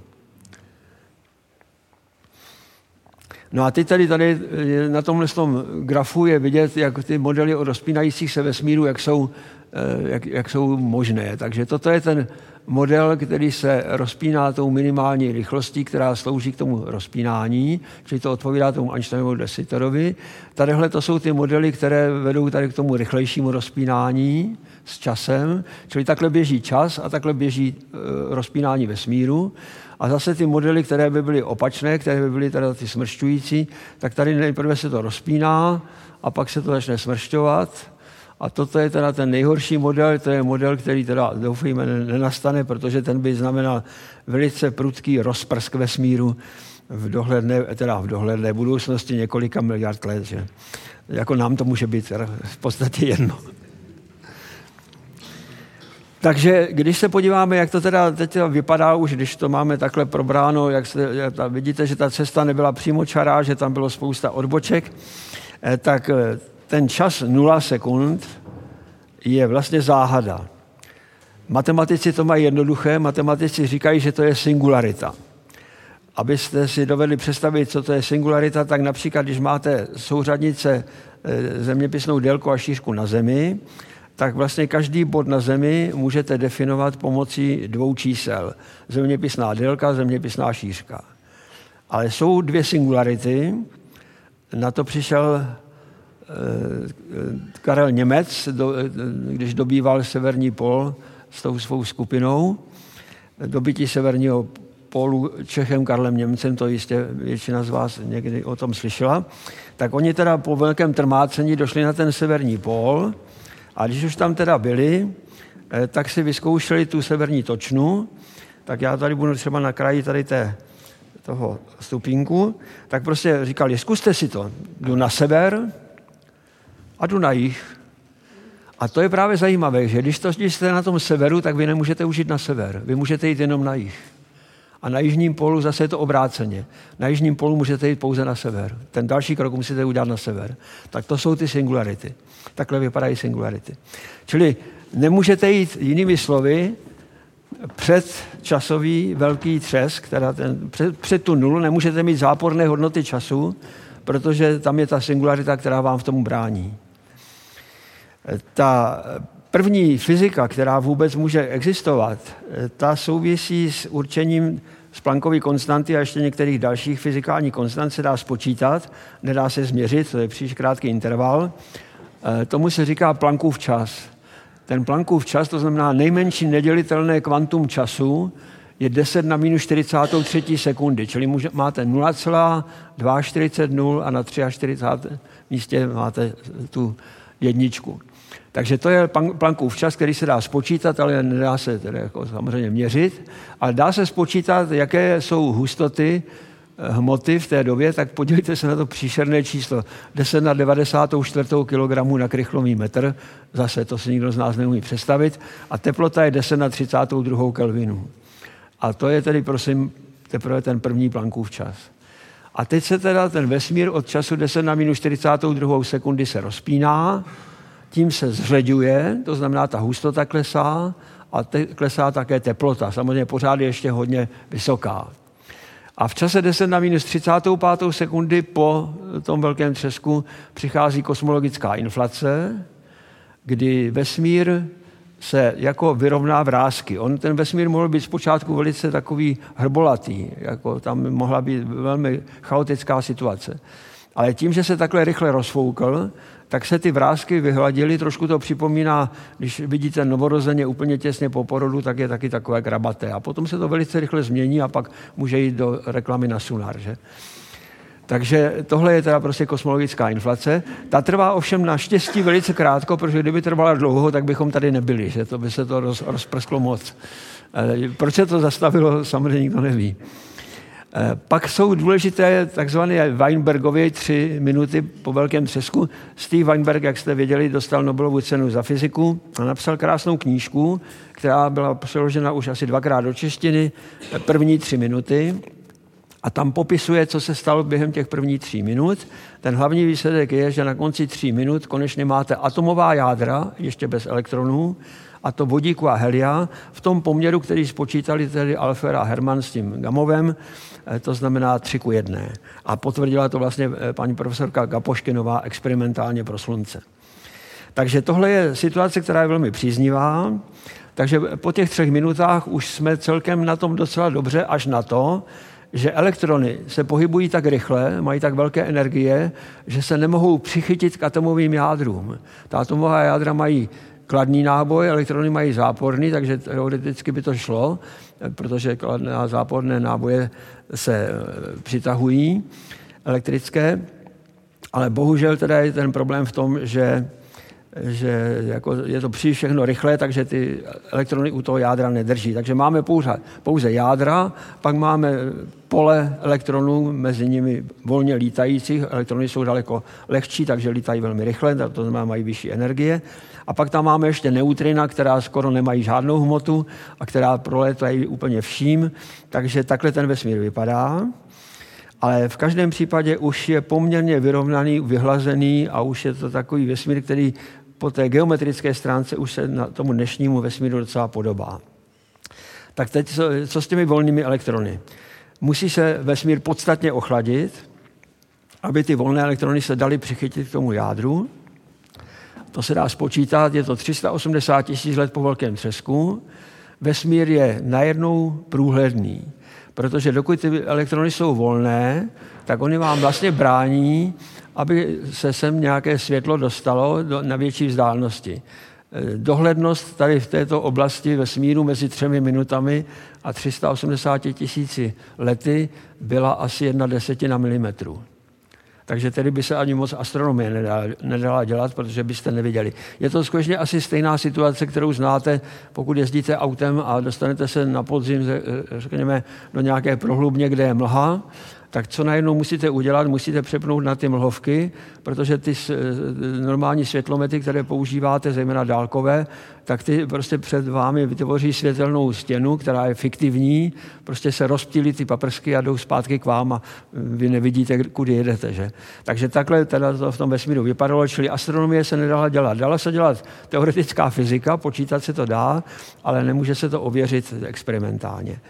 No a pak přichází ten čas, 380 tisíc let po velkém třesku, vesmír se ochladí na 3000 kelvinů, to je to podstatné, a při této teplotě už ty elektrony k těm jádrům přiskakují, takže už dostanete celé atomy vodíku, helia a těch dalších eh, prvků, eh, všem velice malém počtu, to znamená litium, beryllium, bor, ale stále ještě nemáte ten uhlík. To musíte počkat, podle těch výpočtů, které udělali manželé Berbidžovi, musíte počkat až na vznik hvězd. A naštěstí se ukázalo, a to vlastně už ukázali Berbidžovi a Hoyle a Fowler, že můžete udělat hvězdu pouze z vodíku a helia, že z toho skutečně hvězda může vzniknout. Eh, ta hvězda má teda ten poměr 3 k 1, ale aby teda mohla začít svítit, tak musí být velice tlustá, obézní. Odhaduje se, že ty první hvězdy, které vznikaly, tak vznikaly asi 200 milionů let po velkém třesku. A žádnou z nich už dneska nevidíme, protože tím, že byli obézní, tak dopadli stejně jako obézní člověk. To znamená, že žili krátkou dobu. A opravdu eh, astronomicky za to velice krátkou. Ty hvězdy nepřežily ani 2 miliony let, což je teda pro hvězdu jako to je krátký čas. Takže my je dneska nemůžeme vidět, protože už všechny jsou pryč. Jak to vidíte, měli, museli mít minimálně 50 sluncí hmotnost a většinou asi až 200 sluncí. Takže u hvězdy je to tak, že když má nějaká hvězda dvakrát větší hmotnost než jiná, tak má desetkrát kratší život. Takhle prudce to je. Takže to, ty hvězdy první generace jsou prostě pryč, ale udělali pro nás velice dobrou službu. Protože tím, že se vyvíjeli takhle rychle, tak se v jejich nitrech stalo to, co ti alchymisté v té Praze neuměli, to znamená vytvořit ty těžší prvky při vysokých teplotách. Tam ty vysoké teploty v nitru těchto obézních hvězd byly, takže nakonec tam se upekl ten uhlík tou metodou té rezonance. Jakmile máte uhlík, tak už je to potom celkem snadné a dostanete se relativně rychle při dalším zvyšování teploty, když přikládáte do těch kamen, tak se dostanete k tomu, že vytvoříte první třetinu Mendelovy tabulky až po jádra atomu železa. A eh, železo má protonové číslo 26, pak tam ještě získáte kobalt a nikl, to je 27, 28. Takže tím máte třetinu Mendelovy tabulky. A největší problém je s těmi dvěma třetinami zbývajícími. Ty tímto procesem už nevzniknou. Tam musí přijít něco jiného. A na to zase ukázali právě manželé Verbidžovi, Oni zjistili, že když ta hvězda končí svou termonukleární sérii, tak se začne smršťovat, protože najednou začne vevnitř chladnout, už není žádný zdroj termonukleární energie, smršťuje se, tím se stlačuje, tím se zvyšuje teplota a nakonec ta hvězda to nevydrží a bouchne. Bouchne jako takzvaná supernova, čili se celá rozptýlí do okolního prostoru a to je přesně to, co potřebujeme, protože dostaneme ven i ty prvky, které vznikají v tom rozpínání protože ona, ta supernova, vypadá tak, že ještě ten vnější obal se ještě řítí dovnitř, rychlostí, téměř rychlostí světla, a tam vevnitř už to bouchá, takže to letí proti tomu. Takže tam vznikají silné rázové vlny.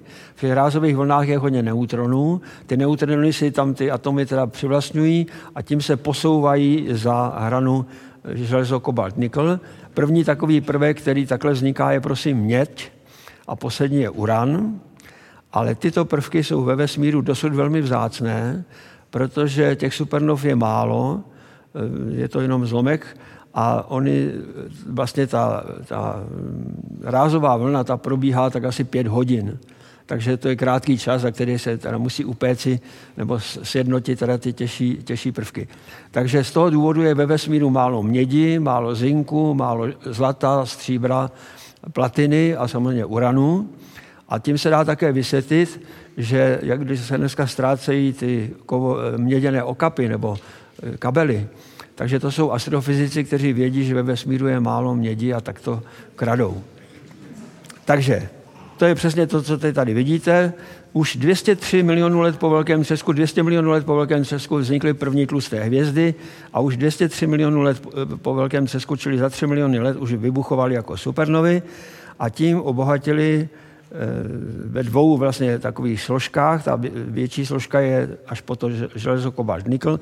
Ta méně významná je právě složka od mědi po ten uran. Eh, takže to se dostane do vesmíru a slouží to potom jako stavební kamen pro druhé pokolení hvězd. Eh, samozřejmě ze začátku to jde stuha, takže vesmír v podstatě téměř zhasne, jako jeho zářivý výkon je podstatně nižší protože ty tlusté hvězdy, které svítily hodně, tak ty jsou pryč a ještě nejsou teda udělány ty druhé, protože těm už to trvá déle. Eh, oni mají tu výhodu, že nemusí už být tak tlusté, což má za následek, že ty hvězdy druhé generace, které jsou už zašpiněné těmi těžšími prvky od uhlíku počínaje, takže ty už mohou být menší, nemusí být tak hmotné a následkem toho, že nejsou tak hmotné, tak svítí daleko déle. Takže ty hvězdy druhé generace už mohou svítit, řekněme, skoro miliardu nebo možná i dvě miliardy roků. A tak e, asi jednu miliardu let po velkém třesku probíhá druhá etapa supernov. E, vznikají velmi velké galaxie, vznikají takzvané kvasary a aktivní jádra. A ty hvězdy druhé generace, které už svítí delší dobu, tak zase ten vesmír rozsvítí. Takže ten šerověk vesmíru, ono to není úplně, někdy se říká, že je to jako doba temna, ale myslím si, že je to spíš jenom takové šero. Takže ten šerověk končí asi jednu miliardu let po velkém třesku. Eh, čili v té době už je vesmír dosti podobný tomu dnešnímu, až na to, že všechno je daleko blíž k sobě. Eh, takže i ty galaxie se často setkávají, prolínají se. Oni se neumí srazit, oni se vlastně prolnou.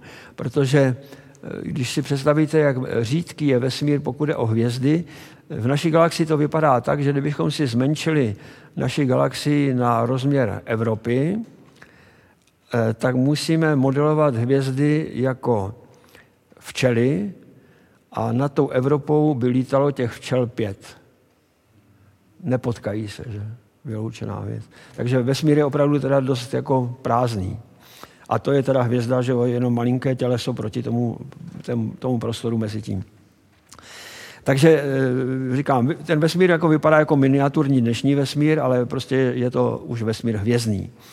No a pak začíná ta poslední velká změna a to je 7 miliard let po velkém třesku, kdy se do hry vloží ta předtím nepříliš významná skrytá energie, nebo tedy chcete-li temná energie. A následkem toho nastává prostě hrůza, protože zatímco s tou e, skrytou látkou je to tak, že ta látka je sice průhledná, ale je gravitační, to znamená, že ona vlastně drží pohromadě ty galaxie, e, má vliv na to, jak se vyvíjejí a tak dál. A vyvíjí se podle gravitačního zákona, stejného zákona jako teda pod mocí té zářivé e, části, zářivé složky, tak tadyhle najednou ta skrytá energie má šílené vlastnosti. Eh, především, jak je nejsilnější už v té chvíli, eh, tvoří tu nejvýznamnější složku, ale hlavně ona tím, jak se vesmír rozpíná, tak ona neřídne. Zatímco teda ta zářící hmota, ta evidentně řídne, ta skrytá látka ta také řídne, tak tato skrytá energie je stále stejně mm, ta hustota té skryté energie je stále stejná. A to je ten důvod, proč ona nabývá na významu. Protože ona vlastně soupeří tady s těmito dvěma složkami. A soupeří s ním ještě daleko drsněji v tom, že zatímco ty dvě složky se řídí gravitačním zákonem, tak tahle třetí složka, ta skrytá energie, se neřídí gravitačním zákonem, naopak je to síla odpudivá, čili ona se snaží ten vesmír rychleji. Vzpomeňte si na ten graf, jak tam bylo vidět u toho Lemétra krásně, jak to začíná nabírat na, na rozpínání. Takže tohle je současný stav. Ta dnešní přednáška probíhá 13,8 miliardy let po velkém třesku, plus minus, že? Teplota realitního záření je 3 kelviny a Slunce, které je hvězdou třetí generace, čili ta vznikla až po té druhé generaci, která zase na, na, nasypala ty těžší prvky do vesmíru. Takže dneska ve vesmíru pro hvězdy Slunce, typu Slunce, je asi 2% těch těžších prvků. Jinými slovy, Slunce, jak to už ukázala tedy paní profesorka Gapoškinová, má zhruba teda tři čtvrtiny eh, vodíku, toho původního, že, toho z, z velkého třesku, pak má teda téměř čtvrtinu helia a pak má pouhá 2% všech ostatních prvků Mendelovy tabulky. Takhle to vypadá na Slunci. Samozřejmě, když se podíváte na Zemi, tak to vypadá jinak, že tady třeba helium skoro není, a jsou tady poměrně rudy, jako jsou tady, je to zlato, tady máme a uran máme, eh, i tu měď, eh, tak to je vlastně selektivní efekt, jak, jak vznikala sluneční soustava, to by byla samostatná přednáška. Ale Slunce je už téměř v polovině svého života, protože má za sebou 4,5 miliardy let existence. Jednotlivé planety sluneční soustavy jsou jenom nepatrně mladší. Tam ten rozdíl je jenom několik desítek milionů let. Takže i Země je skoro tak stará jako Slunce a Jupiter je, ten je vlastně první, který vznikl, tak byl Jupiter, ten vznikl asi 3 miliony let po tom, co se utvořilo Slunce. Ale celá sluneční soustava v podstatě v té podobě, jak vypadá dneska, tak se udělala během nějakých 30 nebo 50 milionů let. E, to znamená, že Slunce se bude měnit v budoucnosti. Ta jeho změna spočívá v tom, paradoxně, že jak Slunce stárne, tak ty termonukleární reakce v jeho nitru jsou čím dál tím účinnější. Je to úplně nesmyslné, protože jako kdyby ta hvězda byla co k čemu, tak si bude šetřit tu energii. Ne, ona ji bude vydávat čím dál tím marnotratněji, což povede k tomu, že sice povrchová teplota slunce se bude snižovat, protože slunce se začne rozpínat a to bude teda zničující nejprve pro Merkur, potom pro Venuši a v tom posledním stádiu, kterému říkáme stádium červeného obra, dosáhne povrch Slunce téměř ke dráze Země. Je ovšem otázka, kdy ty planety v té době budou, protože tohle nastane asi za 6 miliard let, eh, protože se ukazuje, že už po třech miliardách let se patrně Merkur jako první stane obětí takzvaného dráhového chaosu a vyletí ze své původní dráhy a má teda několik šancí. Jedna šance je, že se trefí do Venuše, teda ne jako na poprvé, ale po delší době, po mnoha obězích. A nebo se trefí do Země, a nebo se trefí do Marsu. A jakmile se tohle stane, tak se ta soustava rozbůrá úplně. Takže celá ta soustava prostě má daleko kratší existenci než, než Slunce. Slunce bude svítit pořád, ale eh, teda ještě v té době bude čím dál tím větší, bude to ten červený obr, ale už tady ta soustava bude jako dost roztrhaná a možná už úplně zničená. Takže takovéhle jsou prosím vyhlídky v roce 2018. Přednost teorie velkého třesku je, že dobře souhlasí s pozorováními. Za druhé vidíme, že vesmír se během té doby neustále vyvíjí k větší složitosti struktur, protože konec konců nejsložitější struktura je lidský mozek, který, který známe ve vesmíru. To je nesmírně složitý, zatím teda nepřekonatelný útvar. Ta teorie souhlasí nejenom s poznatky fyziky a astronomie, ale také chemie i biologie na Zemi. Teorie přinesla nečekané předpovědi, které se potvrdily a vyhovuje principu Okamovy břitvy, že jevy se nemají zmnožovat, pokud to není nevyhnutelné. To znamená, že je to poměrně jednoduchá teorie, jak vidíte. Mohla by být daleko složitější.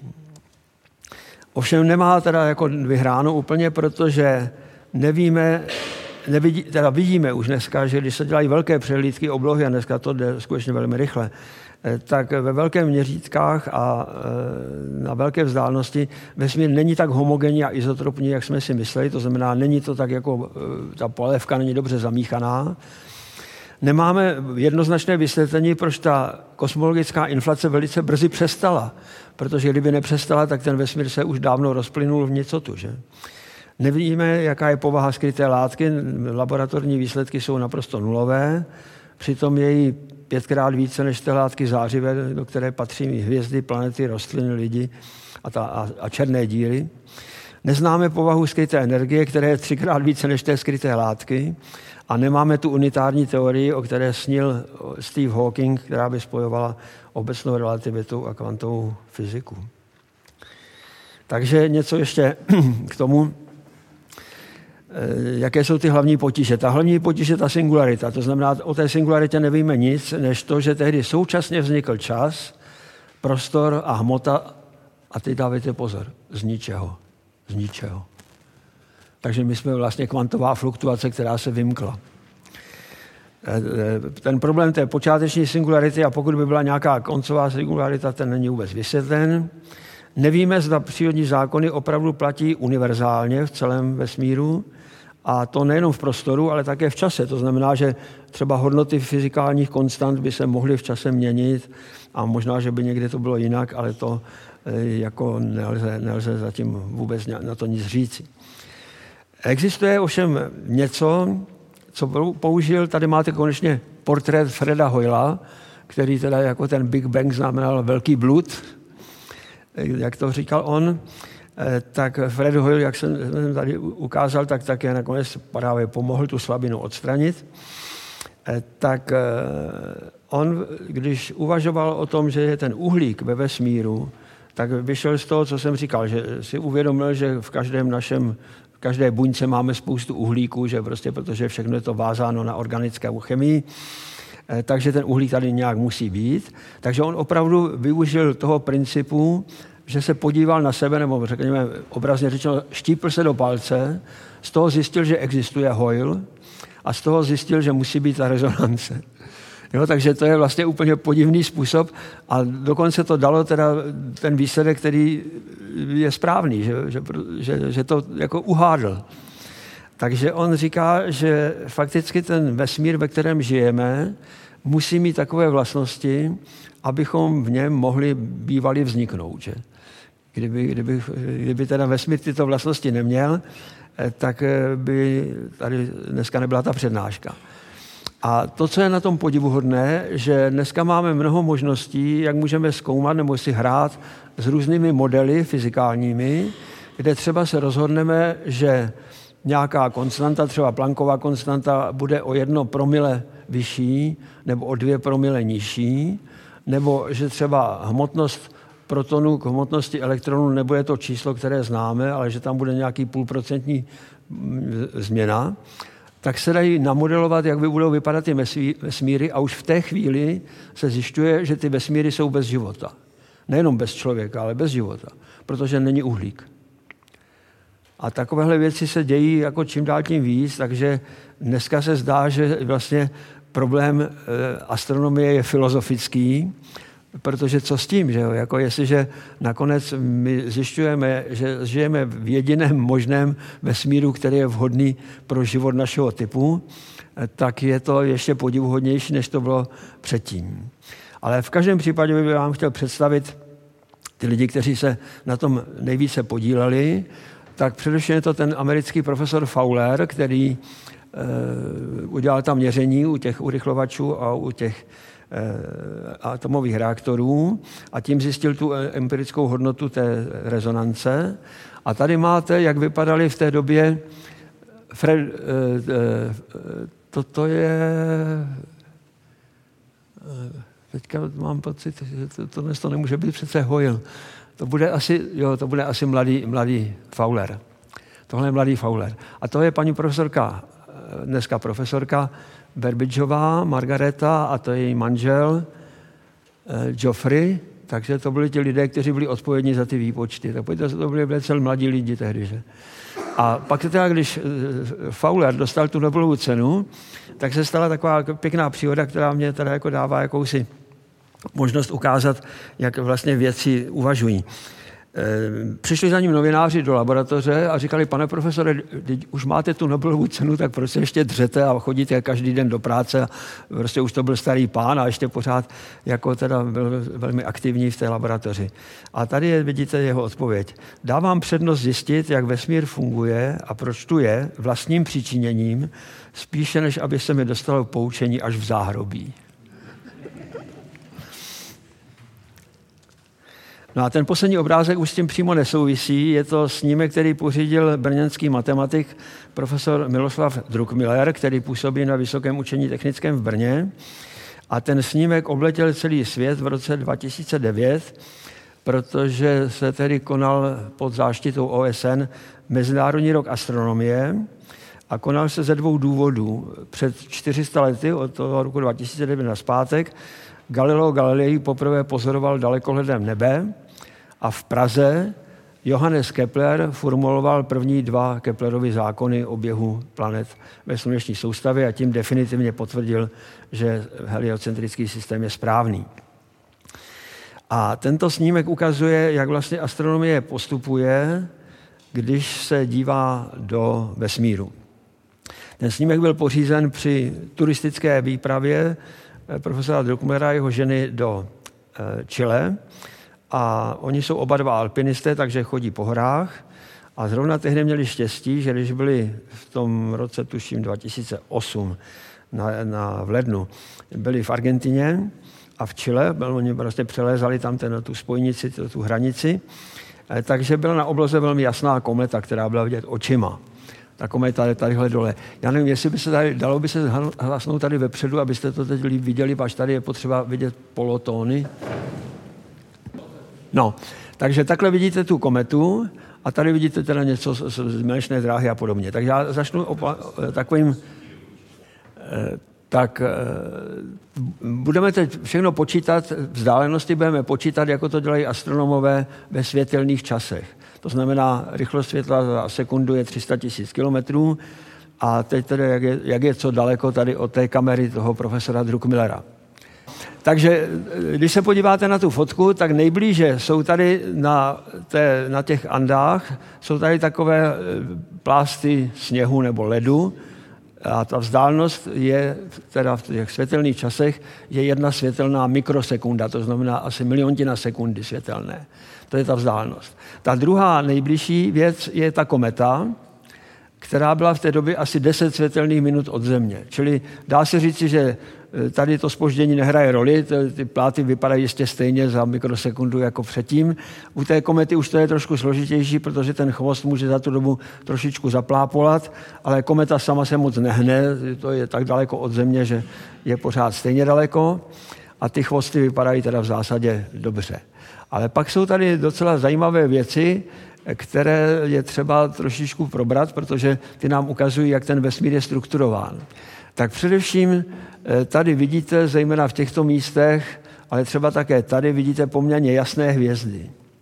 A ty jasné hvězdy, ty jsou statisticky tak asi 10 až 100 světelných roků od nás.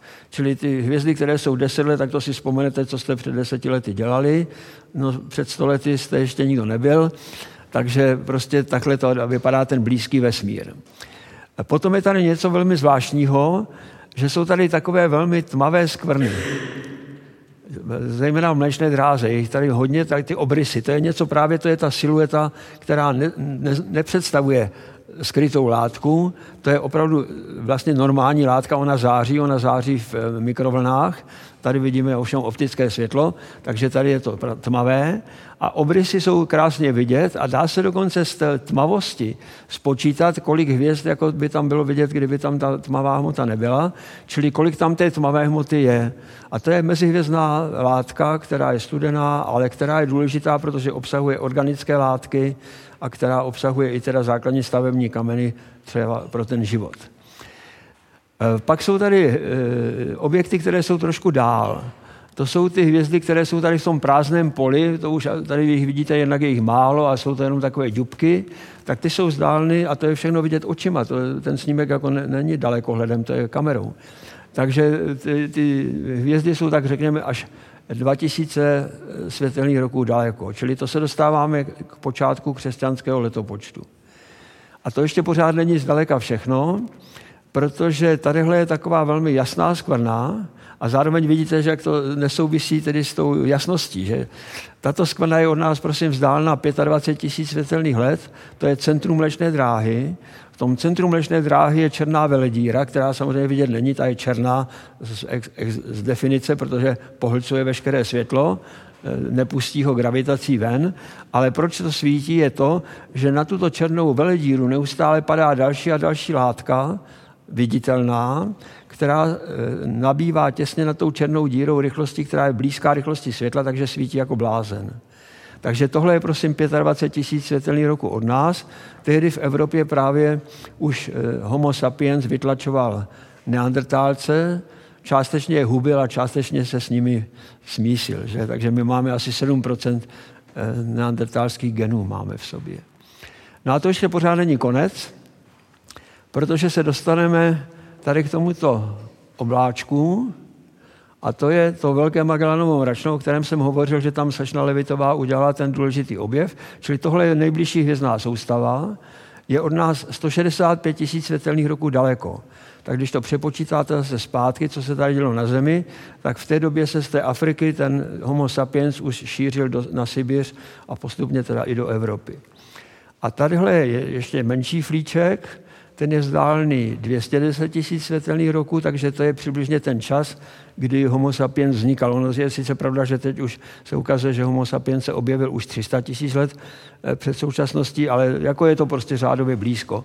Takže vy tady máte krásně na tom obrázku vidět historii vesmíru a díváte se na to chvilku, že prostě pár minut.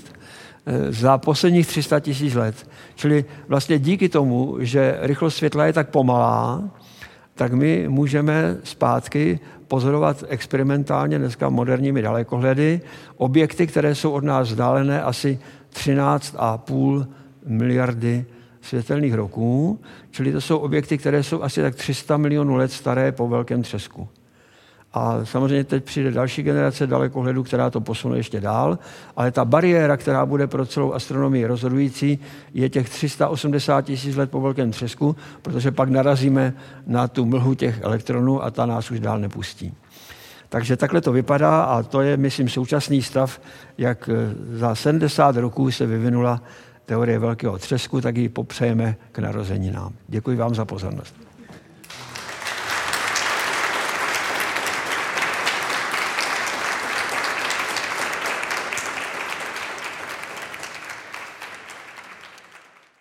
No, pokud byste měli nějaké dotazy, nejste ještě příliš utahání od tady toho výkladu, tak samozřejmě jsem připraven se pokusit odpovídat.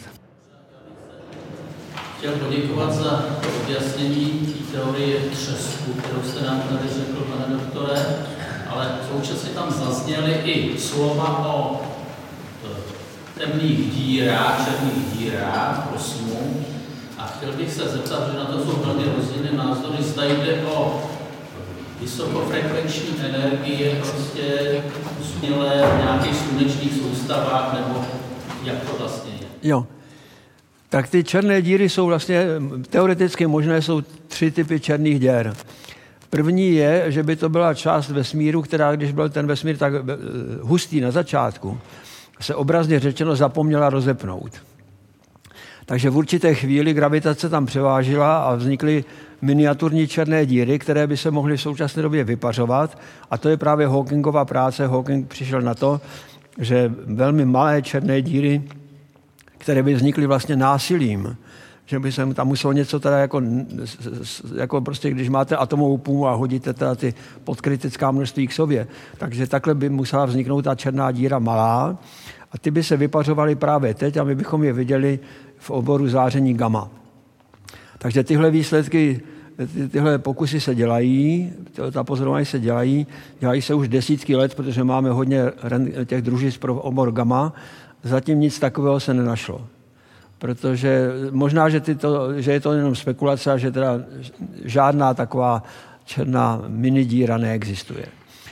Eh, takže to je první věc. Druhá věc je, co se stalo jako prvé, tak to bylo právě v době, kdy začalo rentgenové záření vesmíru se sledovat z umělých družic, tak se objevily zdroje silného rentgenového záření a ukázalo se, že vždycky je to dvojhvězda, kde je viditelná složka, kterou můžeme pozorovat normálně v dalekohledech a vedle ní je něco, co vidět není vůbec, ale z jeho okolí vychází to rentgenové záření a to je zřejmě černá díra.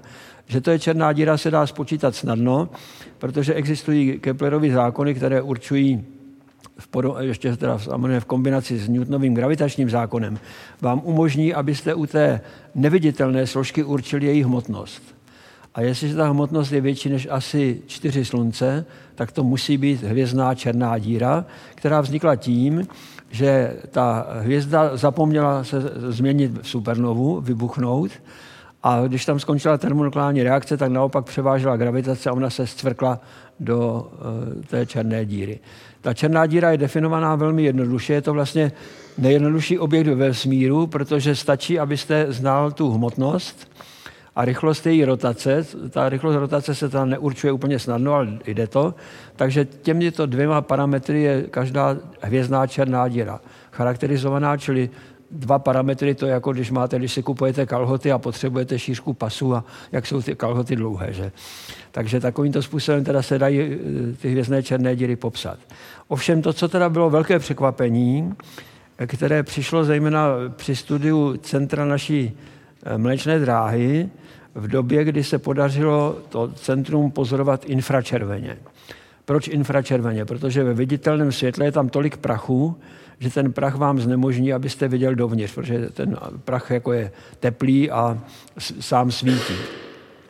Ale když jdete do infračervené oblasti, eh, tak se tomu vyhnete, prostě pro to eh, infračervené záření je ten, to centrum průhledné a astronomové tam postupně začali objevovat hvězdy, které kolem něčeho obíhaly. Obíhaly po velmi protáhlých eliptických drahách. Ty hvězdy byly docela dobře vidět, protože byly infračerveně hodně jasné, ale když se prostě prodívali na dráhy, to znamená, to se muselo dělat několik desítek let, eh, tak se ukázalo, že všechny mají jedno ohnisko.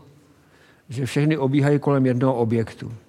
A tak se dalo spočítat zase z těch zákonů, které známe z klasické fyziky, že tam musí být nějaké těleso, které má děsivou hmotnost. Ta hmotnost té černé díry v centru naší galaxie, čili tadyhle, je 4 miliony sluncí.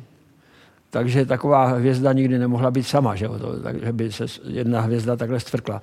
Evidentně to je tak, že ty, když máte tu galaxii dost starou, tak ty černé díry se navzájem gravitačně vyčeníchají a padají do toho centra, tak jako vám prostě padají kameny na dno rybníka, že jo? Prostě protože jsou těžké, tak se nakonec, i když teda se trošku vznášejí, tak nakonec spadnou na to dno.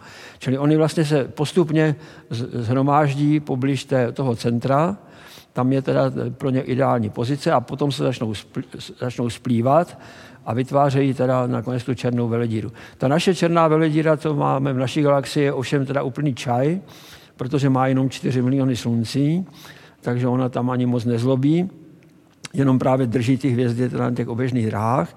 Ale jsou jiné galaxie, kde je to teda znáte naprosto jasně, že tam je daleko více.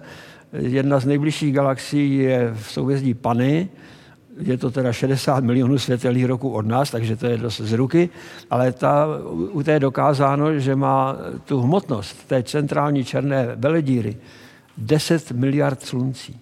10 miliard. Takže proti tomu těch, ty 4 miliony to působí jako teda nic. A dneska už máme rekord. Eh, nedávno byla objevena velice vzdálená galaxie, která má v centru černou veledíru, která má 17 miliard. A, kdy, a kdybychom objevili nějakou černou veledíru, která má 200 miliard, tak se musí dělat nová fyzika, protože to už by se nedalo vysvětlit jak, jak by teda takový bumbrlíček vznikl. Naštěstí jsme od tohoto limitu dost daleko. Takže teď to vypadá v podstatě tak, že každá galaxie, která dbá o svou pověst, tak má uprostřed černou veledíru. Tam se hlásil pán vzadu. Já využiju toho, že mám v ruce ten mikrofon. Chtěl jsem se zeptat, je to spíš taková spekulace a hloupá laická otázka, ale týká se to té skryté energie a skryté hmoty. Napadá mě taková jakoby analogie, příměr k té obecné teorie relativity Alberta Einsteina. Nemůže se stát, že třeba to není otázka jakoby výskytu hmoty jako takové, ale že to je třeba vlastnost toho prostoru, respektive my se dneska jakoby pracujeme s tím rozměrným prostorem a nemůže se stát, že to může být záležitost nějakých vyšších dimenzí, kde vlastně se promítají vlastně nějaké vlivy, nějaké interakce eh, jakoby z těch vyšších dimenzí a ovlivňují vlastně ten časoprostor náš, náš eh, způsobem, který my si neumíme odvodit? Zatím jsou všechny možnosti otevřené. Prostě ať kvetou všechny květy, protože nemáte žádná solidní data. Jakmile budou nějaká solidnější data, že jo, tak vlastně ty hodnoty pro skrytou látku i pro skrytou energii se studují v podzemních laboratořích, kde se vyloučí všechny možné teda jako takové ty povrchové efekty. A pak vám by měly se objevit částice, my teda ještě pořád věříme, že jak tu skrytou látku, tak tu skrytou energii tvoří částice. Možná, že máte pravdu, že je to nějaký Eh, nějaké deformace prostoru nebo něco takového, nevíme. Ale zatím je to eh, ve hře je cokoliv a když se podíváte do literatury, tak každý rok se objeví hm, desítky nápadů, které vesměs pak spadnou pod stůl.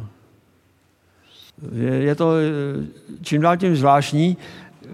Myslím si, že je to obecný problém vědy, to není jenom problém astronomie tím, že vlastně všechny vědy pokračují, že jak víte, tak biologie jde úžasně kupředu, geologie jde úžasně kupředu. My máme dneska třeba strukturu zemského nitra udělánou velmi pořádně, takže teprve před několika lety jsme zjistili s úžasem, že v centru Země je teplota 7000 kelvinů, což je více než na povrchu Slunce.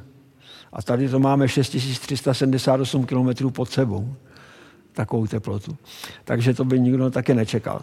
A díky tomu, že prostě se zjemňují, ty metody jsou daleko, jednak teda ty numerické metody jsou úžasné, tam se dá nasypat spousta dat, že a udělat se krásné modely, tak čím dál tím se vlastně vzdalujeme tomu, abychom v té vědě nějak všemu rozuměli.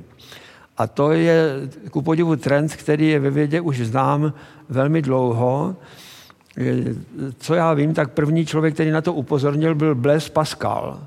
A to je 17. století. A ten připodobnil ten způsobu, jak věda postupuje, jako že máte ostrov poznání, který teda vytvořil člověk, to znamená, ta plocha toho ostrova je uměrná těm vědomostem, které měl třeba člověk ve starověku. A pak máte teda oceán neznáma, který je teda pravděpodobně nekonečně veliký. A to, co se vlastně ve vědě děje, je, že ten starověký ostrůvek, který byl velice malý, tam bylo třeba vynález ohně a já nevím, třeba nějaké pěstování nějakých semen, tak ten se postupně začal zvětšovat. A za jakou cenu? Za cenu, že se vám prodlužuje pobřežní čára toho ostrova. A co je to ta pobřežní čára? To je to, kde už máme otázky, formulované vědecky, ale neznáme odpovědi. A pokaždé, když teda se podaří ten ostrov zvětšit, tak se prodlouží ta pobřežní čára. Jinými slovy, my se o to definitivního poznání světa vzdalujeme. A já si osobně dokonce myslím, že je to dobře. Protože co by ten člověk na světě dělal, kdyby už všechno věděl, tak by se unudil k smrti. Že? Všichni by jenom prostě se nevázali a odvázali se. No. Jaký je asi současný stav náhledu na výskyt singularity? Kde se vlastně vzala, co jí tak asi mohlo předcházet? Vím, že vědecké vysvětlení podložené asi jo. dosud není, no, ale teorie asi budou nějaké. Děkuji. Tak eh, v podstatě nejsou, protože, že jo, jak jsme si nedávno připomínali výročí 100 let teorie relativity, tak za tu dobu se mnoho lidí pokoušelo tu teorii eh, nějakým způsobem upravit. Einsteinovu teorii. Tam jsou možné různé pokusy, buď laboratorní, anebo tedy právě astronomické, které se hodně zlepšily. A to, co je na té teorii pozoruhodné, že ona zatím ve všech, obstála, ve všech těch eh, klíčových experimentech obstála výborně. Takže dneska je, eh, jsou závěry teorie relativity ověřeny s přesností 10, 10 na minus 6 minimálně a v některých směrech ještě možná i lépe. A čím dál ti to jako prostě pořád to hraje. A pokud teda tuto teorii bychom brali jako, že to je teda neprůstřelná teorie navždy, tak ona právě e, obsahuje singularity jako věc, kterou neumí vysvětlit. Takže ten velký třesk se nedá v rámci teorie relativity vysvětlit, protože e, z hlediska teorie relativity velký třesk je současný vznik hmoty, prostoru a času. Čili nemáte nějaký čas předtím, my máme předložku před, kterou jsme zvyklí užívat v běžném životě prostě proto, že každý ví, že předtím, než se narodil, tak se museli narodit jeho rodiče a předtím, než se narodili jeho rodiče, tak musela být říše velkomoravská a předtím museli být teda jako prostě nějaký dinosauři a potom předtím musela být země koule a sluneční soustava a můžete pořád dělat před před a pořád vám to vychází, ale ve chvíli, kdy vám teda teorie relativity říká, že čas vznikl v okamžiku velkého třesku, tak nemůžete, jít, nemůžete mít menší čas než nula. Podobně jako nemůžete mít zápornou teplotu. Že? Teplota je vlastně statisticky definovaná jako rychlost pohybu částic. Jako, že? Buď jsou to molekuly nebo atomy, nebo teda elementární částice. A ty částice se nějak náhodně hýbou. A při teplotě absolutní nula se zastaví ten pohyb. A nemůžete mít menší pohyb než žádný takže stejně nemůžete mít menší čas než nula. Takže singularity jsou ve fyzice evidentní. Singularity jsou dokonce i v matematice, že to jsme vlastně viděli na té geometrické představě o souřadnicích na Zemi. Takže jsou takové singulární body, které teda nás omezují, ale jako my, my je nechceme, že? ale oni se nám vnutí. Prostě nemůžete udělat na severním polu, abyste eh, řekli, který, který tam máte poledník. Jo? Prostě poledník tam je, je 0 až 360. Máte tam zeměpisnou šířku, ta je plus 90 na severním, minus 90 na jižním, ale s poledníky máte problém. No. Ono se vlastně e, jde o jakousi degeneraci, že jo? Prostě všude můžete mít dvě souřadnice a tady máte jenom jednu. A potom ještě je horší degenerace, kdy už nemáte žádnou. A méně než žádnou už mít nemůžete. Já bych se zeptal ještě jednou, my si tady dneska celý večer povídáme o teorii velkého třesku. Chtěl jsem se zeptat, ona je obecně přijímána, ale určitě eh, ne všemi a není možná jediná. Chtěl jsem se zeptat, existuje dneska nějaká eh, jiná v celku relevantní teorie, která by jí konkurovala, která eh, by byla třeba nějak diskutována? Tak existuje, je to teorie, kterou vymyslel Milgrom, což je izraelský fyzik, takže se té teorie říká MONT, a ta teorie je pěstována určitými skupinami, dokonce i českými, eh, takže máme i u nás teda jako několik takových lidí, kteří se tím zabývají. Oni tvrdí, že prostě se dá eh, nahradit teorie relativity ve velkých vzdálenostech a velkých časových intervalech se dá nahradit touto teorií a hledají proto pozorovací důkazy eh, jaksi v astronomii protože právě to je jediná možnost. Jo. Když tvrdí, že ty odchylky nastávají ve velkých vzdálenostech, tak to musí být astronomie. Ehm, zatím to vypadá tak, že nenašli žádný rozpor proti relativitě, který by byl, svědčil o tom, že by ta eh, teorie Mond to vysvětlila ty nejistoty lépe než, než teorie relativity. Takže osobně si myslím, že je to asi spíše slepá ulička, ale člověk neví. Že jo? Prostě mm, ty práce se publikují v seriózních vědeckých časopisech. Je to teda naprostá menšina lidí, která se tímto směrem vydala.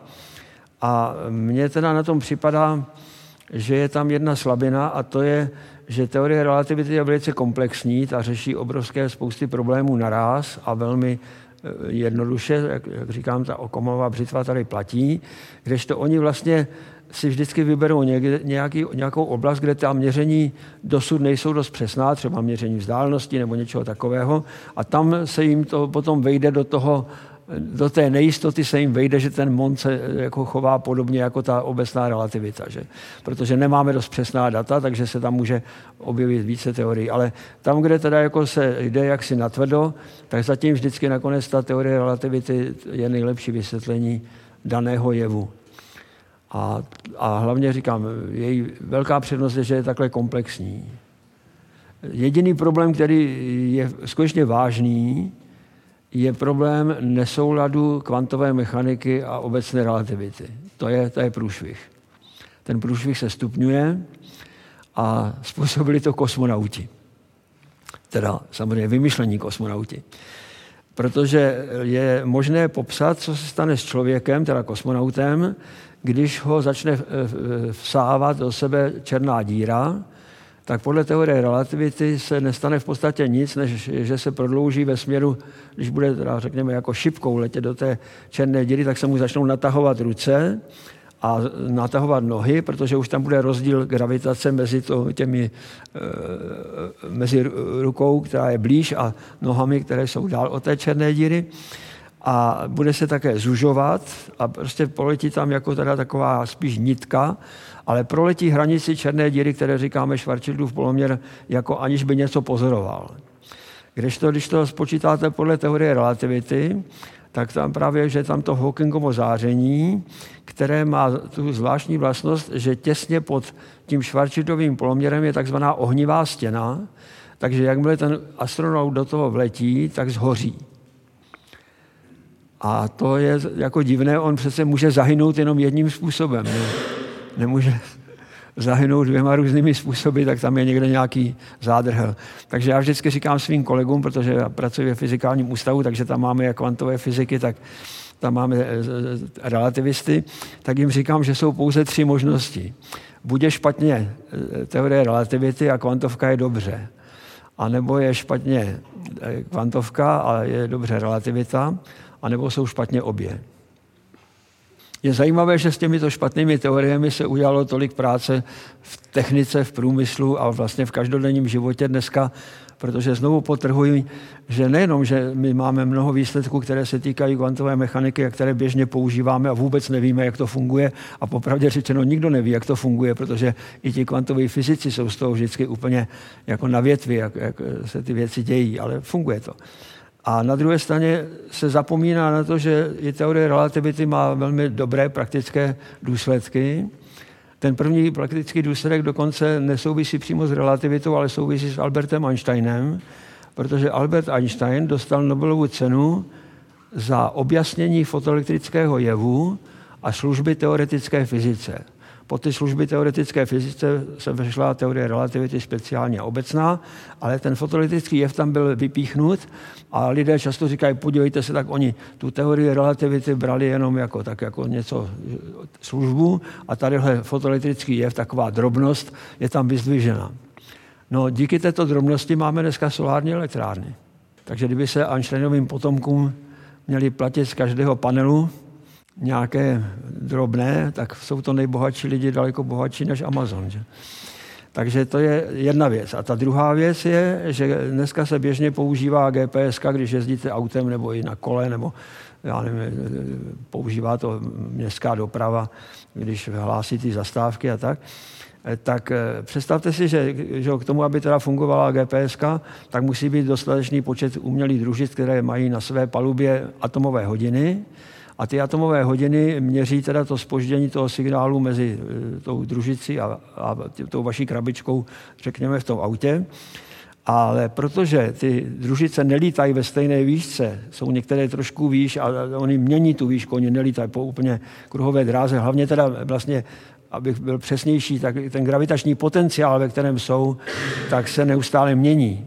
Takže oni musí neustále zjišťovat, v jakém potenciálu jsou, proto, že existuje efekt teorie relativity, spoždění hodin v silných gravitačních polích, a kdyby se to nepočítalo podle teorie relativity, oni to tam mají prostě zabudováno, samozřejmě tu, ten algoritmus, eh, tak by vám ta šipka nejela po té silnici tak, jak jede, ale napříč by vám od té ideální polohy kolísala o půl kilometru. Takže GPS by byla k ničemu. Takže takhle to chodí a vidíte, že to trvá někdy dost dlouho, než se teda najdou ty praktické výsledky, ale pak jsou docela, je to lukrativní podnik. Tak ještě, jestli se najde mezi vámi někdo, kdo by měl ještě eh, dotaz poslední na pana Grigara. Pokud ne, tak bych pana Grigara poprosil eh, o hm, to, aby předal vlastně eh, nějakému z vás, někomu z vás, koho, kdo ho zaujal svým dotazem, tenhle ten dárek, je to jeho kniha takhle se mě nikdo neptal, ano, tak to se mě ještě nikdo neptal, velmi zajímavá kniha tří rozhovorů e, se Štefanem Hříbem, e, šéf-redaktorem slovenského časopisu Týždeň. Tu knížku jsem shodou okolností včera dočetl a mohu velmi doporučit. A máte to jednoduché, protože v podstatě jsou tady jenom dva tazatele, tak si to, tak si to snadno, snadno vyberete. Asi. No jistě, je to tamhle ten pán, protože se tady rozšířila vlastně ta přednáška o černé díry, o kterých já jsem dneska vůbec nemluvil, takže je to úplně jasné.